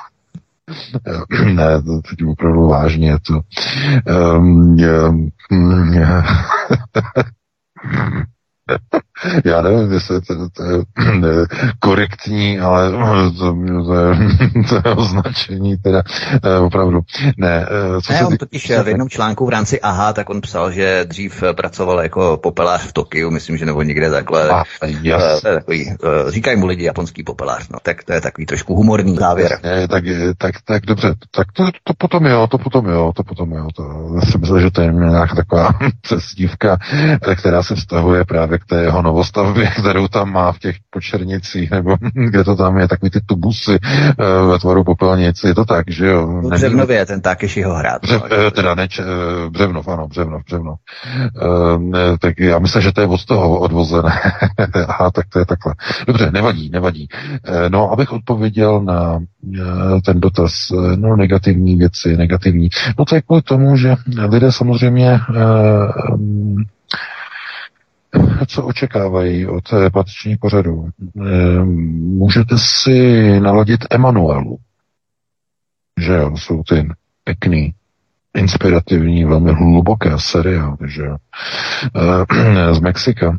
Můžete si pustit, já nevím, nějaké pěkné, pěkné kanály, takové ty soukromé, kde vůbec ani nechodí zprávy, že jo, jako jsou HBO a, a různé další. Tam je to všechno krásné, tam je to všechno zalité sluncem, že jo, e, jak říkal eh, ten v tom pořadu, e, takové to zavolejte do pořadu, vy nevoláte, že jo, to byly takové ty pořady, ty telešo, ne telešopingy, ale vždycky lidi zavolají na nějaký dotaz, na nějakou otázku a e, když tam byla paní Jolanda, tak říkala, ne, vy nevoláte, zavolejte, e, tak to jsou zábavné pořady, jo, tam prostě se řeší zábavné věci.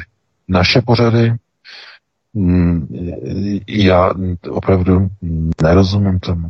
Já bych opravdu jako rád něco pozitivního, ale ten naprosto, naprosto vyloučený, protože my tady probíráme témata, která jsou zásadní, která eh, tam není prostor pro něco, něco co by bylo k juchání, něco, co by e, bylo k nějakému veselému radování. Pokud lidé chtějí něco veselého, pustí si vlastu Buriana, e, pustí si třeba e, něco s panem Marvanem, e, staré, klasické, české veselohry, pustí si.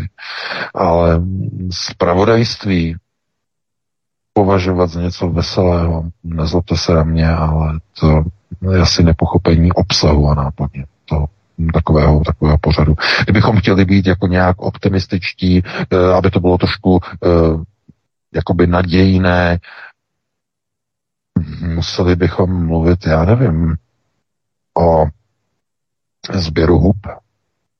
Podle předpovědi počasí je to nadějné, bude pršet, bude teplé léto, budou obrovské, obrovské sběry hub, bude se nám všechno dařit, bude spousta smaženic, tak to by bylo asi takové to pozitivní. Co ještě do budoucna může být pozitivního?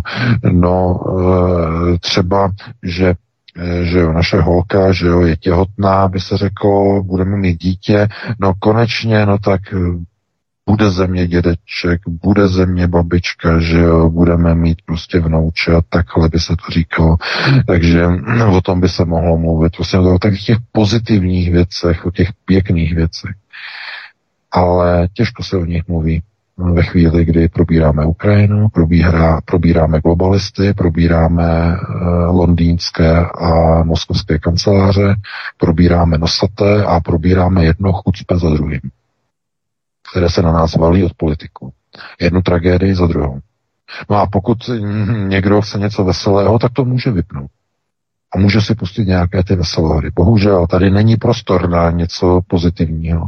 Kdyby bylo něco pozitivního, já se vrátím k panu Reichlovi. A ne, nejenom k němu, ale k celé eh, opozici, vlastenecké opozici, která se nemůže, a ne ani nemůže, ale nechce prostě sjednotit v jednu obrovskou politickou sílu, protože tam příliš mnoho pnutí, příliš mnoho programů různými směry. Někdo chce Evropskou unii, druhý nechce. Eh, druhý nechce na to a chce Evropskou unii. Třetí nechce ani Evropskou unii, ani na to. A teď se mají nějak dohodnou na nějakých kvazi společných programech, to je naprosto vyloučené. Podívejte se, vidíte, co probíhá ve Francii. Tam už druhý nebo třetí týden probíhají obrovské demonstrace, které ohrožují samotného Emanuela Macrona. E, hrozí tam svrhnutí vlády. Protože všichni e, francouzi, obrovské tisíce francouzů vyšli do ulic kvůli důchodové reformě, že mají odcházet o dva roky později do důchodu. Místo 62 let ve 64. Nikdo jim nic neukradl jako v České republice tisíc korun měsíčně, že by někdo ukradl jako, e, jako to fialový strašidlo. Ne, ne, ne, ne, ne, ne, ne. Nic jim ještě neukradli, jenom jim prodloužili důchod, nebo jenom, že jo. A už hoří ulice. A co v Česku? Dámy a pánové. No v Česku je ticho a klid, nikde nejsou žádné bouře důchodců. Proč nejsou? No protože si nechají srát na hlavu. Velké kulové si nechají srát na hlavu. A mnozí z nich si nechají srát na hlavu jenom kvůli tomu, jenom z toho důvodu, že jsou na tom už tak špatně zdravotně, že už se nemůžou ani bránit. Nemůžou jet do té Prahy dělat tu demonstraci. Protože nemůžete srovnávat českého důchodce, který celý život dřel a ve svých 58 letech je na umření, protože má 20 nemocí, bere 30 prášků, různě. To není jako německý důchodce, který nikdy nepracoval manuálně a když je mu eh, 60, tak jezdí po celém světě jako, jako ten turista, jako že říká německý důchodce, že s tím foťáčkem na krku a japonský důchodce, to, to ten už taky teď už nefunguje, že jo, takhle to fungovalo. Uh, ne, Češi ne. Ti jsou v 58 letech úplně vyřízení. Ty nemají na to, aby někde realizovali v světě. E, ty, ty, pozor, ti realizují někde jinde. Po doktorech, po klinikách, po nemocnici. Takhle fungují čeští důchodci. A na těch nejslabších, tedy na důchodcích, si to troufne ta fialová vláda. Sere jim na hlavu a sebere jim tisíc korun měsíčně v průměru.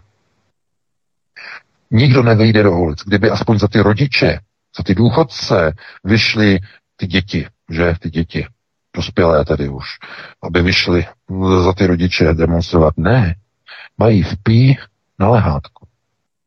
Chápete? To je povaha národa. Když někdo sebere e, sociální status, dva roky práce, to To se, to se počítá, že jo, odejít ve 62 nebo o dva roky déle, to se počítá. Když jim to sebere, tak oni okamžitě jdou do ulic a okamžitě zapalují ulice a je tam pomalu povstání. A když daleko větší sviňárnu udělá česká vláda, českým důchodcům je klid po pěšině, ticho na práci. A eh, ministr, ne ministrně obrany, eh, no to byla vláda, to oznámila, že? Krátce po té, co schválili e, změnu toho valorizačního zákona, že se berou důchodců na valorizaci v průměru tisíc měsíčně, tak hned druhý den, kdo to byl ten expert? Jurečka, ministr, nebo kdo to řekl? Já teď, abych, abych to neplácal, myslím, že to bylo přímo prohlášení vlády nebo tiskového. Pokud to byl minister práce, tak to byl Marian Jurečka. Marian Jurečka. Jak práce sociální. Jak prohlásil, že, ve, že vláda, protože on máš nějakou funkci, já myslím, že něco nějak náměstek, teď mě neberte za slovo, ale prostě tam byl výrok toho, že česká armáda nakoupí munici e, v nejbližší době za, desí, za několik desítek miliard korun až za 50 miliard korun. Řekli druhý den poté, co vzali důchodcům tisíc korun měsíčně v úhrnu pouhých 12 miliard do konce tohoto roku. 12,5 miliardy to vycházelo do konce tohoto roku. Mají odvahu říct pouhý den poté, že nakoupí munici pro armádu e, za nějakých 50 miliard. Takže na munici oni mají peníze, na důchodce, kteří e, celý život dřeli, na ně peníze nejsou. A nikdo se za ně nezastane. Žádné demonstrace nejsou v ulicích. Nic nehoří. Nic. Není to jako v té Francii. Tak, další Češi mají ohnutá záda a kdyby jim se dali 2000, protože Fiala se drží přes zdi. Já nevím, proč se drží přes zdi. On kdyby vzal důchodcům 2000, oni budou držet hubu a krok. Proč to neudělá? On se drží přes zdi. Češi prostě nehnou prostě brvou. Proto, chápete, to není normální. Kde to skončí? Tak až jim vezme pět tisíc, tak je to vyžené průměru měsíčně, tak je to vyžene konečně, nebo budou jenom tak nějak brblat a přijde 500 lidí na Václavák. Kde to skončí? Chápete? Je to v tom národě. Je to charakter národa. Nebere se za sebe, za, za svoje rodiče, že jo? A ti rodiče, ty už jsou prostě na tom špatně, ty už nemůžou někam někde trajdat, někam do Prahy. E, ne všichni samozřejmě, někdo 65 a 60 jako Jura, že jo, už je v důchodu a jezdí po demonstracích, tak já říkám, uh, to je super. Ale ne všichni. Takže takhle třeba se na tím. No, musíme se posunout na dalšího volajícího, ten už tam vysí, doufám jenom na telefonu, že, že aspoň tak a uh, odpovíme na vaše otázky. Tak. Dobrý večer, můžete se ptát. Dobrý večer všetkým do studia, aj vám, pán VK. Eh, no, k tým ruským raketám viete, každý, každý večer sa modlil, aby už nejaká do tej Bratislavy doletela, ona neletí a neletí, ten voloď aj nejaký jalový. a k, to, k tým voľbám ja si nemyslím, že u vás v Česku chcú všetci Češi vojnu. Pozrite sa, boli všetci Češi, koľko percent u vás bolo u volieb? Lebo u nás e, tiež nechceme túto vládu, ktorú tam máme a sú to vojnoví štváči. Jednoducho, teraz v referende bolo 27% ľudí, ale musíte si zobrať, že reálne ku voľbám chodí okolo 60, maximálne 50, 50-60%, hej. Ale to není výpovedná lehota o tom, čo chce celý národ, takže trošku si myslím, že v tomto strieľate aj vy, čo sa týka, či chcú Češi vojnu troška vedľa. No a k tým dôchodcom, no kedy, kedy sa toto všetko skončí, že, že sa zdvihnete? No najprv musíte všetci, aj vy v Česku, aj my musíme padnúť na hubu, lebo ako vy správne hovoríte, uh, najprv, keď, sa nejaký, keď chcete postaviť nejaký nový systém, tak sa najprv musí zrútiť. A takisto aj my ako spoloč, spoločnosť sa musíme zrútiť až úplne k zemi, padnúť na hubu a potom s tým, že buď sa zjednotíme, e, sa znova zdvihneme, že zbudujeme tú spoločnosť v rámci tej súdržnosti na novo. Áno. Takže prajem vám pekný večer, majte sa do počutia. Naschledanou. No, já, já děkuji za zhodnocení, komentování, ale samozřejmě já o tom mluvím, ale eh, já se nejsem úplně tak eh, tupej, jak by to mohlo vypadat. Eh, já sice rozumím, já přece nejsem tak naivní, abych si myslel, že tu válku chtějí všichni obyvatele České republiky. To jsem přece nikdy netvrdil. Já mluvím o konceptuální veřejnosti. Ta, která chodí k volbám a ta, která drží moc, ta, která uděluje moc těm vládám Mluvím o té veřejnosti, která zvolila Matovičovu hrůzovládu na Slovensku v roce 2020. O tom hovořím. Mluvím o té vládě, která v roce 2019 nebo 18, mě nebyl to slovo, zvolila e, Pezinkovou královnu do čela e, prezidentského paláce. Mluvím o lidech, kteří v době války jsou schopni v České republice zvolit bývalého komunistického rozvědčíka, šéfa stranické organizace KSČ, po skoro deseti letech, když řvali a křičeli jako protržený proti Babišovi, že mohl mít něco společného s STB. To je tak neuvěřitelné pokrytectví, které se bere kde? No, u voličů. U těch, kteří rozhodují volby. A to je zhruba těch 60% obyvatelstva. Plus minus autobus. Podle toho, jaká je vysoká účast. Těch 40%, kteří nechodí volbám, to je velká armáda lidí. Jenže já mám rovná špatnou zprávu. Těch 40 lidí nemá na procesy řízení naprosto žádný vliv a, a, a vliv a účinek. Jakoby neexistovali. Můžete je škrtnout, protože nechodí k volbám. Nemají naprosto žádný vliv. Jediný účinek by měli, kdyby těch 40% lidí, když teda nechodí k volbám, aby aspoň přišli na ulici a provedli třeba státní převrat. To by třeba možná k tomu stačilo. Možná se na to, možná se toho někde dočkáme, někde v nějaké evropské zemi. E, ve Francii těch lidí je spousta, že jo ale zrovna, zrovna u nich bych to netypoval, že jsou to lidé, kteří nechodí ve Francii k volbám. To jsou právě ti, kteří jsou aktivističtí a kteří právě sakra, že chodí v Francii k volbám, takže ti tam hlavně demonstrují. Jestliže někdo nechodí k volbám, tak je vysoká pravděpodobnost, že nepůjde ani na demonstrace proti vládě a že nepůjde dělat ani státní převrat. Ne, je to tak. Re- ano, může, může dojít k tomu, že lidé padnou na hubu tak hluboko a tak tvrdě, že těch 40%, co chodí k volbám, to naprosto výjimečně do těch ulic jako vyžene. Ano, může se stát. Ale na to bych zase až to nespo, nespolíhal. E, to by muselo být opravdu tvrdé padnutí na hubu v podobě opravdu té rakety přilétnuvší z Ruska přímo na náměstí a tam by to muselo rozsekat, e,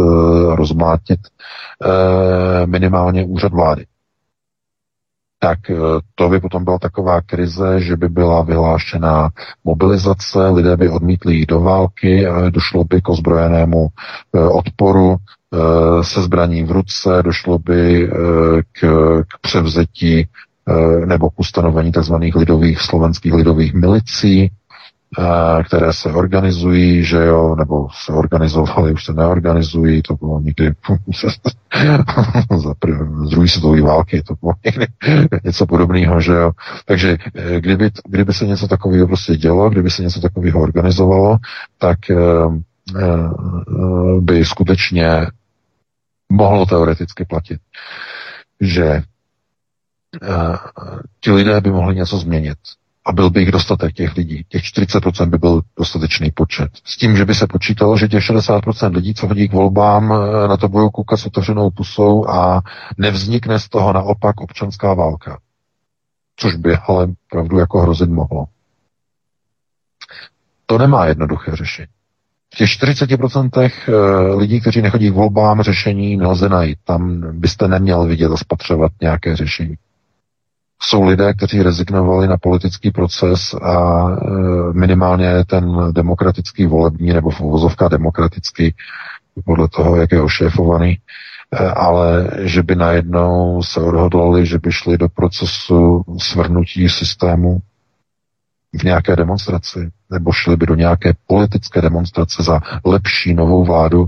A jsou to nevoliči, kteří nevolí, kteří nechodí nikam, naprosto nikam, k žádným volbám, tak teď najednou by šli někam dělat politický proces, aby byl někdo zvolen? Já tomu nevěřím. Možná jsem skeptik v téhle věci, ale eh, já počítám vždycky jenom ty lidi, kteří chodí k volbám, ti drží tu moc, předávají a delegují ji, ji na ty volené zmetky, na ty volené politiky. Jaká je vláda, tak je, takový je národ. Bohužel. Kdyby chodilo těch 40% k volbám, ty výsledky by byly jiné samozřejmě. Ale protože nechodí, ty výsledky jsou takové, jaké jsou. Takže já jsem v tomhle tom pesimista. Bohužel. Takže takhle bych na to odpověděl, no a pustíme se do dalšího volajícího, pokud máme. Ano, máme. Dobrý večer, jste ve vysílání, můžete. Dobre, ja vás pozdravujem, ďakujem. Balák pri telefóne, e, volám z krajinských kancelárií. Uh, mám dva, dve rýchle otázky. Prvá sa týka Ukrajiny. Keď sa pozrieme na mapu bývalej, teraz už bývalej Ukrajiny, a vidíme tam rieku Dneper, tak na východnej časti Ukrajiny sa nachádza obrovské, obrovské, sa nachádzajú obrovské zásoby plynu, ktoré sa rátajú na trilióny, hej, rádovo. Ďalšie sa nachádzajú na Kryme, v okolí Krymu a nejaká malá časť, tá menej, nepo, menej podstatná, sa nachádza na západnej časti. Môže byť toto spoločným, e, tiež patrí do spoločného menovateľu problémov a pretláčania sa na Ukrajine? A to je tá prvá otázka. A tá druhá sa týka tej témy, ktorú ste tu mali predtým, trošku na čatu, tých nanotechnológií a umelej inteligencie. A tam by som sa chcel spýtať, keďže vieme, že sú tu nejaké firmy a nejaké záujmy určitých ľudí, ktorí majú záujem prepojiť vedomie človeka alebo ľudskú mysel alebo mozog alebo interfejs umelou inteligenciou, s cloudom a s podobnými proste technológiami. Tak chcel by som sa spýtať, že čo si o tomto myslí pán VK a e, keďže si myslím, keby sa toto podarilo, že by sa nakoniec dokázali dostať do ľudskej mysle aj týmto spôsobom priamo prostredníctvom mikrovlných technológií a tej technológie Neuralink a tak ďalej, tak uh, si myslím vážený, že to by bol v podstate Armagedon a myslím si, že keby sa to stalo, tak by sme mohli asi prosiť Boha stvoriteľa o to, aby toto prišiel túto realitu ukončiť. Takže to by som rád vedel, čo si myslí pán VK o tomto. Ďakujem. Také děkujeme. No, já děkuji za dotaz. Co se týče tedy jakési singularity splnutí tedy stroje, strojních zařízení, takzvaných eh, v rámci biolinků, neuralinků, Elona Muska a podobně, eh, bionických zařízení, abychom byli přesní, eh, tak ano, samozřejmě tam potom se dá realizovat cokoliv, pokud budou to zařízení připojená přímo na nervová vlákna, tak dokážou člověka ovládat. To je jedno z velkých rizik samozřejmě. Ale tady je to teď zbytečné o tom hovořit, protože lidi jsou dneska ovládáni na mnohem nižších prioritách, jako je ekonomická priorita. E, to znamená, jsou ovládáni mediálně, na mediální úrovni. E, o to je přímo hypnotické ovládání skrze televize, skrze média, to znamená, jsou ovládání jednoduššími prostředky, než jsou neura, neuralinky a podobně. Takže to bych momentálně vůbec neřešil, ani singularitu, znamená splynutí eh, člověka se strojem. Co se týče té Ukrajiny, ano, samozřejmě bohatství Donbasu je jeden z důvodů, proč vlastně ta válka na té Ukrajině je, ale to je jenom takový ten faktor, který je součástí těch eh, plánovacích operací, to znamená, že když tu Ukrajinu ztratíme z pohledu Ukrajinců, tak přijdeme o obrovské nerostné zdroje, které potřebujeme, aby jsme mohli ručit za ty půjčky, které budeme potřebovat eh, v naší zemi ve chvíli, kdy vstoupíme do Evropské unie. Jakmile vstoupí do Evropské unie, vezmou si obrovské půjčky, eh, korupce je obrovská na Ukrajině, západní banky budou chtít to něčem ručit. A čím to bude? No samozřejmě tím, co se nestratí, to znamená eh, těžebními právy na Ukrajině. No jo, a co budou těžit, když to tam nebudou mít pod kontrolou, budou to mít Rusové, že? Takže o to jde. No a Rusové vidí zase to samé.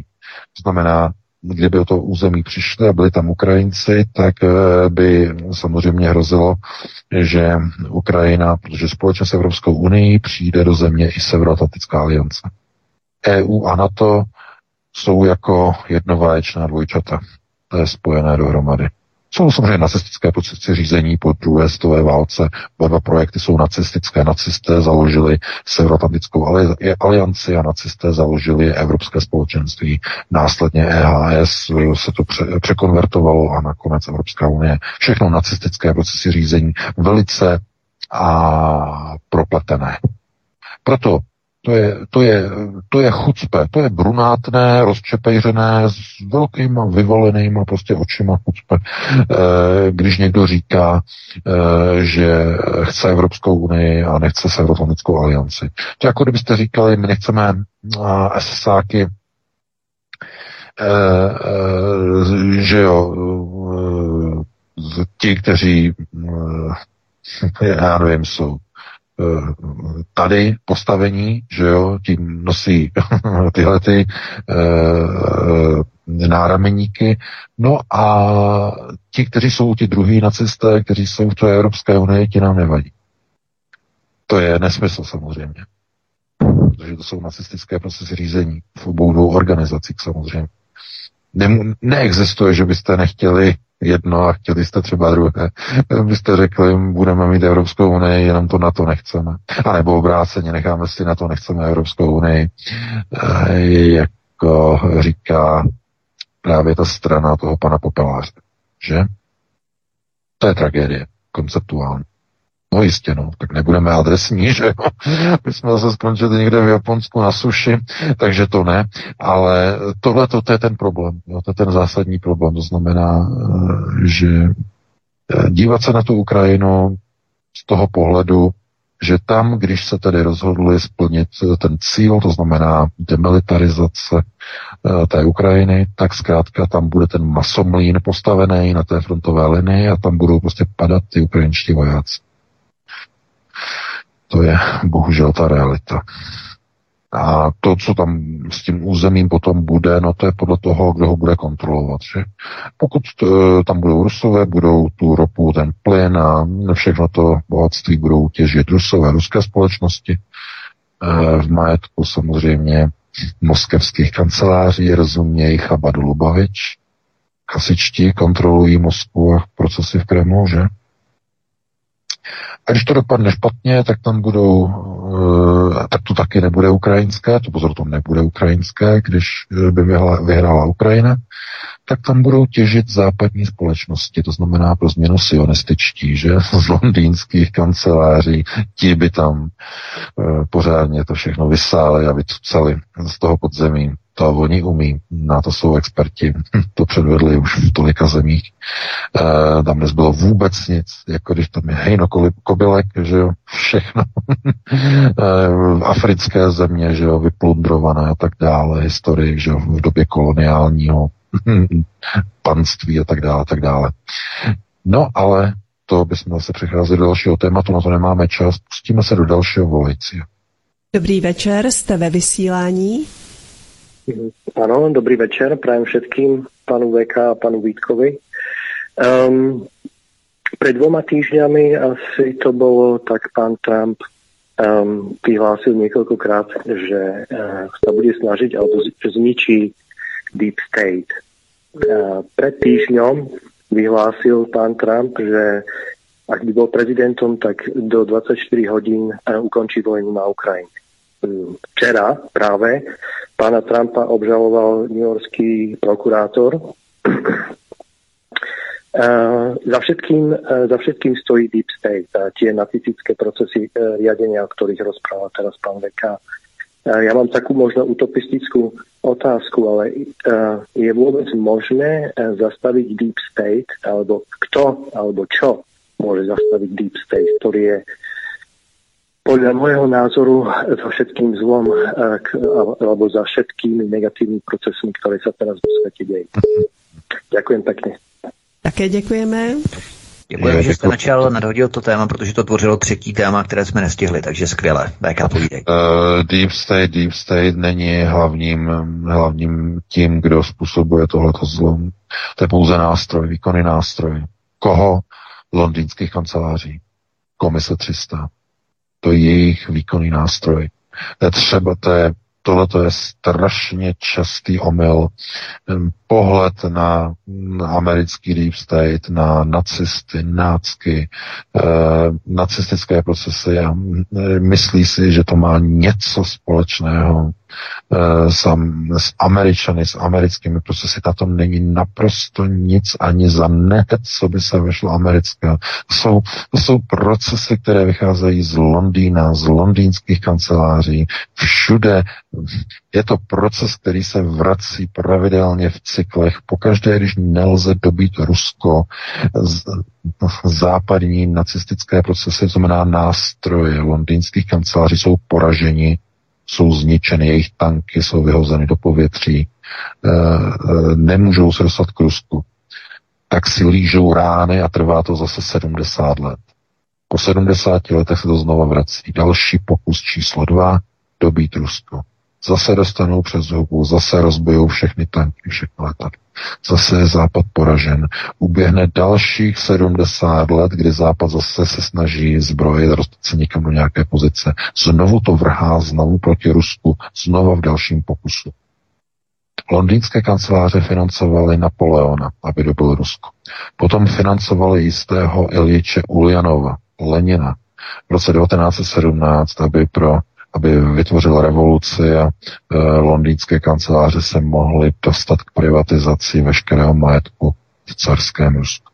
Nevyšlo to, hodil toho vidle Josef Stalin. E, třetí pokus Adolf Hitler za financování NSDAP e, pařížskou pobočkou Rothschildovy banky vzestup k moci s pomocí Rothschildových peněz cíl, plán Barbaroza, třetí pokus e, ovládnutí Ruska, opět zmařen, opět nevyšel. Tohle, co se děje teď na Ukrajině, je čtvrtý pokus. Čtvrtý pokus o zatažení celé Evropy do války, do dalšího procesu Trump na chvosten. Tohle to si musí všichni uvědomit. Londýnské kanceláře jsou tím hlavním architektem, architektem těchto procesů. Americký Deep State je tím bojovým nástrojem. To je ten nástroj, který ale drží jiná ruka, londýnská ruka. To je třeba si uvědomit. Proto všechno důležité, to, co se kontroluje, jsou londýnské kanceláře ze, stranu, ze strany západu. A odpor na druhé straně jsou moskevské kanceláře. Jsou chasičtí. I proto je to válka mezi že a že. Další dějství. V této chvíli čtvrtý pokus čtvrtá velká válka mezi že a že. Už v pořadí. Takže eh, takhle by na to odpověděl. No a pustíme se do dalšího volajícího. Já jenom eh, na Margo toho, to byla právě ta epizoda, jak Eduard Beneš eh, odvezl 14. března 39 to zlato, české, československé zlato. A oni, Montega Norman, což byl guvernér Brit, respektive anglické národní banky, Bank of England, tak to bylo velmi mimochodem významný fanda Hitlera a nacismu, Montega Norman, guvernér britské Bank of England, tak on to zlato potom poslal zpátky těm nacistům přes tu ano. švýcarskou Bank of for International Settlement, to byla ta banka pro mezinárodní platby, že ta švýcarská, jak tam prali to zlato pro ty nacisty, že uh, Tom uh, Mac, uh, McKittrick, Thomas McKittrick, že šéf uh, OSS, že jo, potom v rámci té banky, tak oni to naše zlato poslali těm nacistům, jo, to je naprosto neuvěřitelné historické záležitosti. Přesně no, Londýn zase, tak. jo to je prostě Londýn, všechno prostě skrze Londýn. Eh, vždycky, když to takzvaně nedopadlo v těchto těch zemích, eh, začalo být špatné, kam utekli všichni, kontrolní otázka. To je strašně důležitá kontrolní otázka. A když přišla okupace, přišel Mnichov a potom po půl roce přišla okupace 15. březen 39. E, jaké proběhly procesy? To je strašně důležité. Část české vlády, ta, která se nazývala pravicovou, nebo tehdy liberální, to je, to je s velkým přesahem, tehdy si pravicové vlády říkali liberální. To není jako dneska, dneska jsou liberálové levičáci. A tehdy to byli liberálové okolo Edvarda Beneše všech. E, tak kam odletěli, kam utekli před Adolfem Hitlerem? No, utekli do Londýna, do londýnských kanceláří. A kontrolní otázka. Kam utekla československá levice?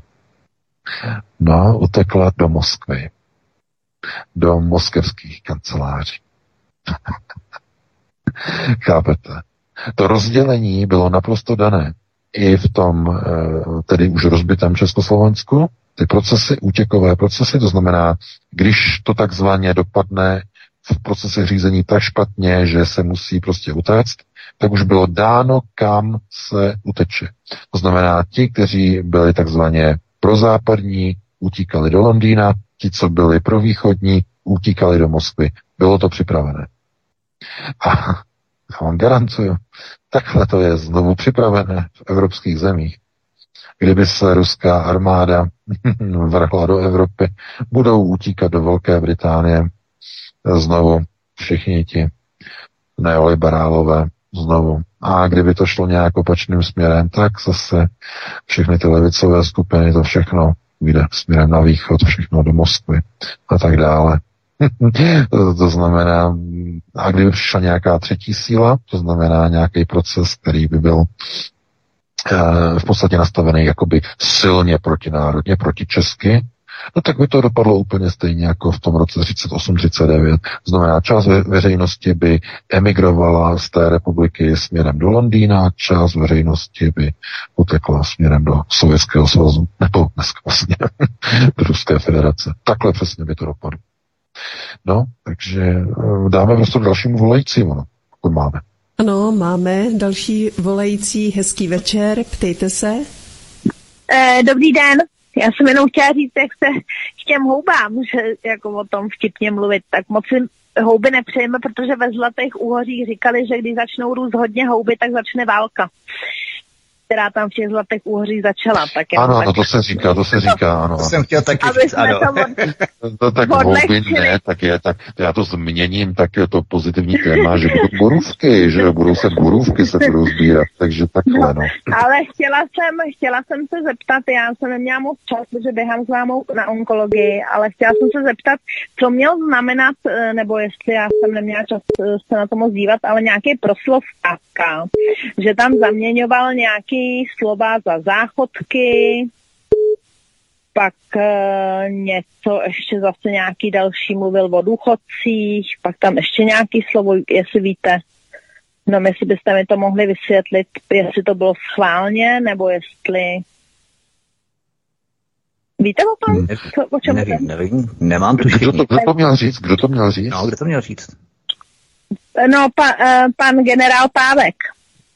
Jo, Pavel. No, Aha. Měl no, mít pozor, já, já asi a... tuším, já tuším, on jezdí na nákupy do Běrdonky, že do nákupního řetězce v Polsku a tam tuším, že se západ řekne záchod. Za, záchod je, je polské, myslím, západ.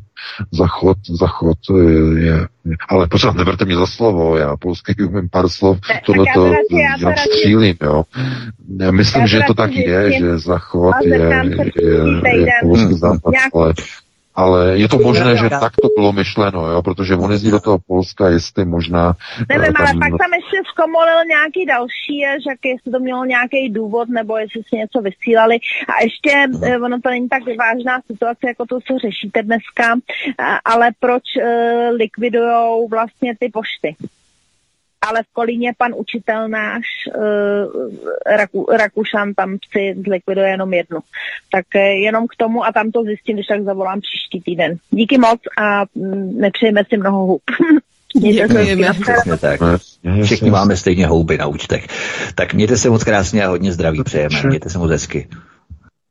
No, tak pan Viktor Pávek, teda Viktor, Petr Pavel, eh, že Uh, on prostě jako jezdí do toho Polska, tak je možné, že prostě, že pustí nějaké takové zkomalené slovo, že tak kvůli Polsku a taky kvůli tomu, že on byl v té Severoatlantické alianci a hodně komunikuje s polskými generály a ono mu to tam potom skočí nějaké to polské slovo.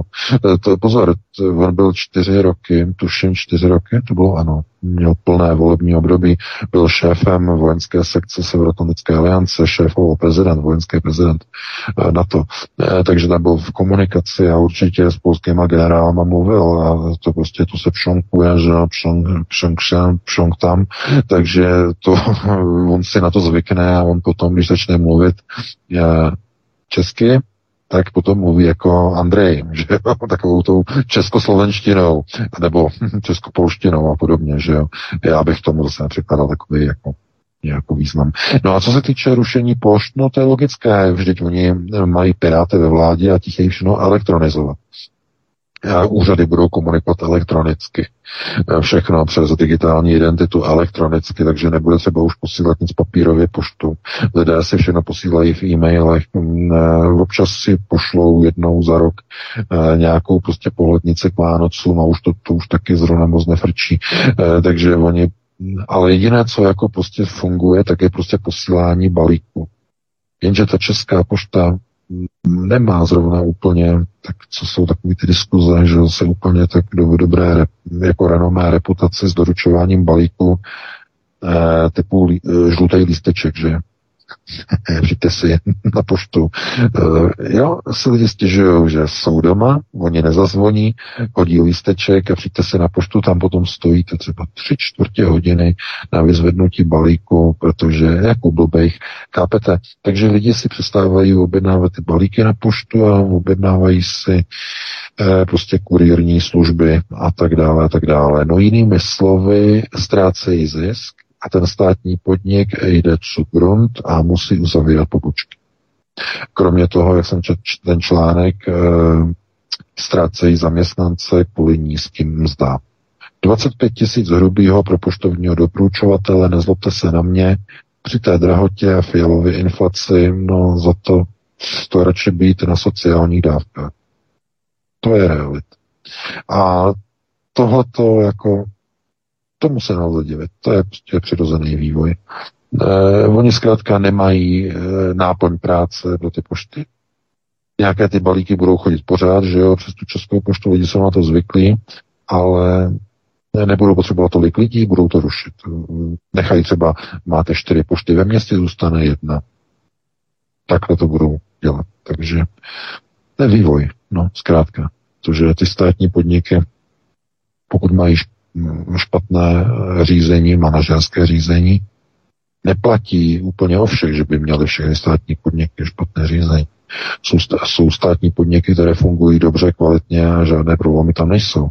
Například Český Budvar, že státní podnik funguje úplně výborně, skvěle. E, takže to je o lidech. Je to všechno o lidech, kteří jsou tam dosazeni a e, to je prostě na dlouhé povídání, dlouhou diskuzi.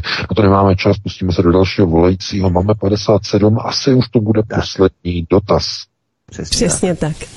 Hezký večer, jste ve vysílání jako poslední volající. Poprosím, aby další už netelefonovali. Děkuji. Ďakujem. Chcem sa spýtať, v roku 2019 Rusko robilo cvičenie, kedy sa odpojili od globálneho internetu. V tejto súvislosti bola spomenutá aj Čína, ktorá vlastne je odpojená od uh, západných sociálnych sietí, takže nie sú tam kontrolovaní ľudia v Číne. A je to vlastne, že 3 roky pred vojnou, takže Rusko sa vlastne pripravovalo už dlhodobo na túto vojnu. Ďakujem za odpoveď, majte sa. Děkujeme. No, uh, oni uh, nějak, takhle, nějakým způsobem prostě oni tušili, že nějaký konflikt být může, to zcela jednoznačně, ale oni nemohli vědět, jestli vypukne tak nebo tak v tomhle roce nebo v dalším roce. E, to, tyhle ty, takhle, e, ti, kteří o tom rozhodují, by jim ty informace mimochodem ani vůbec neposkytli to je, takovou důvěru zase nemají, hm, to si nemyslete. Eh, oni jsou postaveni před nějaké rozhodovací procesy ve chvíli, když je to neodvratné, nevyhnutelné, v tom okamžiku dostanou informace a takzvaně se zařídí. Eh, víte, že to byla podepsána ta smlouva měsíc před začátkem ruské vojenské operace. V lednu 2020 byla podepsaná smlouva mezi Ministerstvem obrany České republiky a Ministerstvem obrany Ukrajiny o péči o zraněné ukrajinské vojáky. To byla ta kauza. Eh, občanský aktivista a právník pan Petr Weiss eh, přinesl tu informaci, že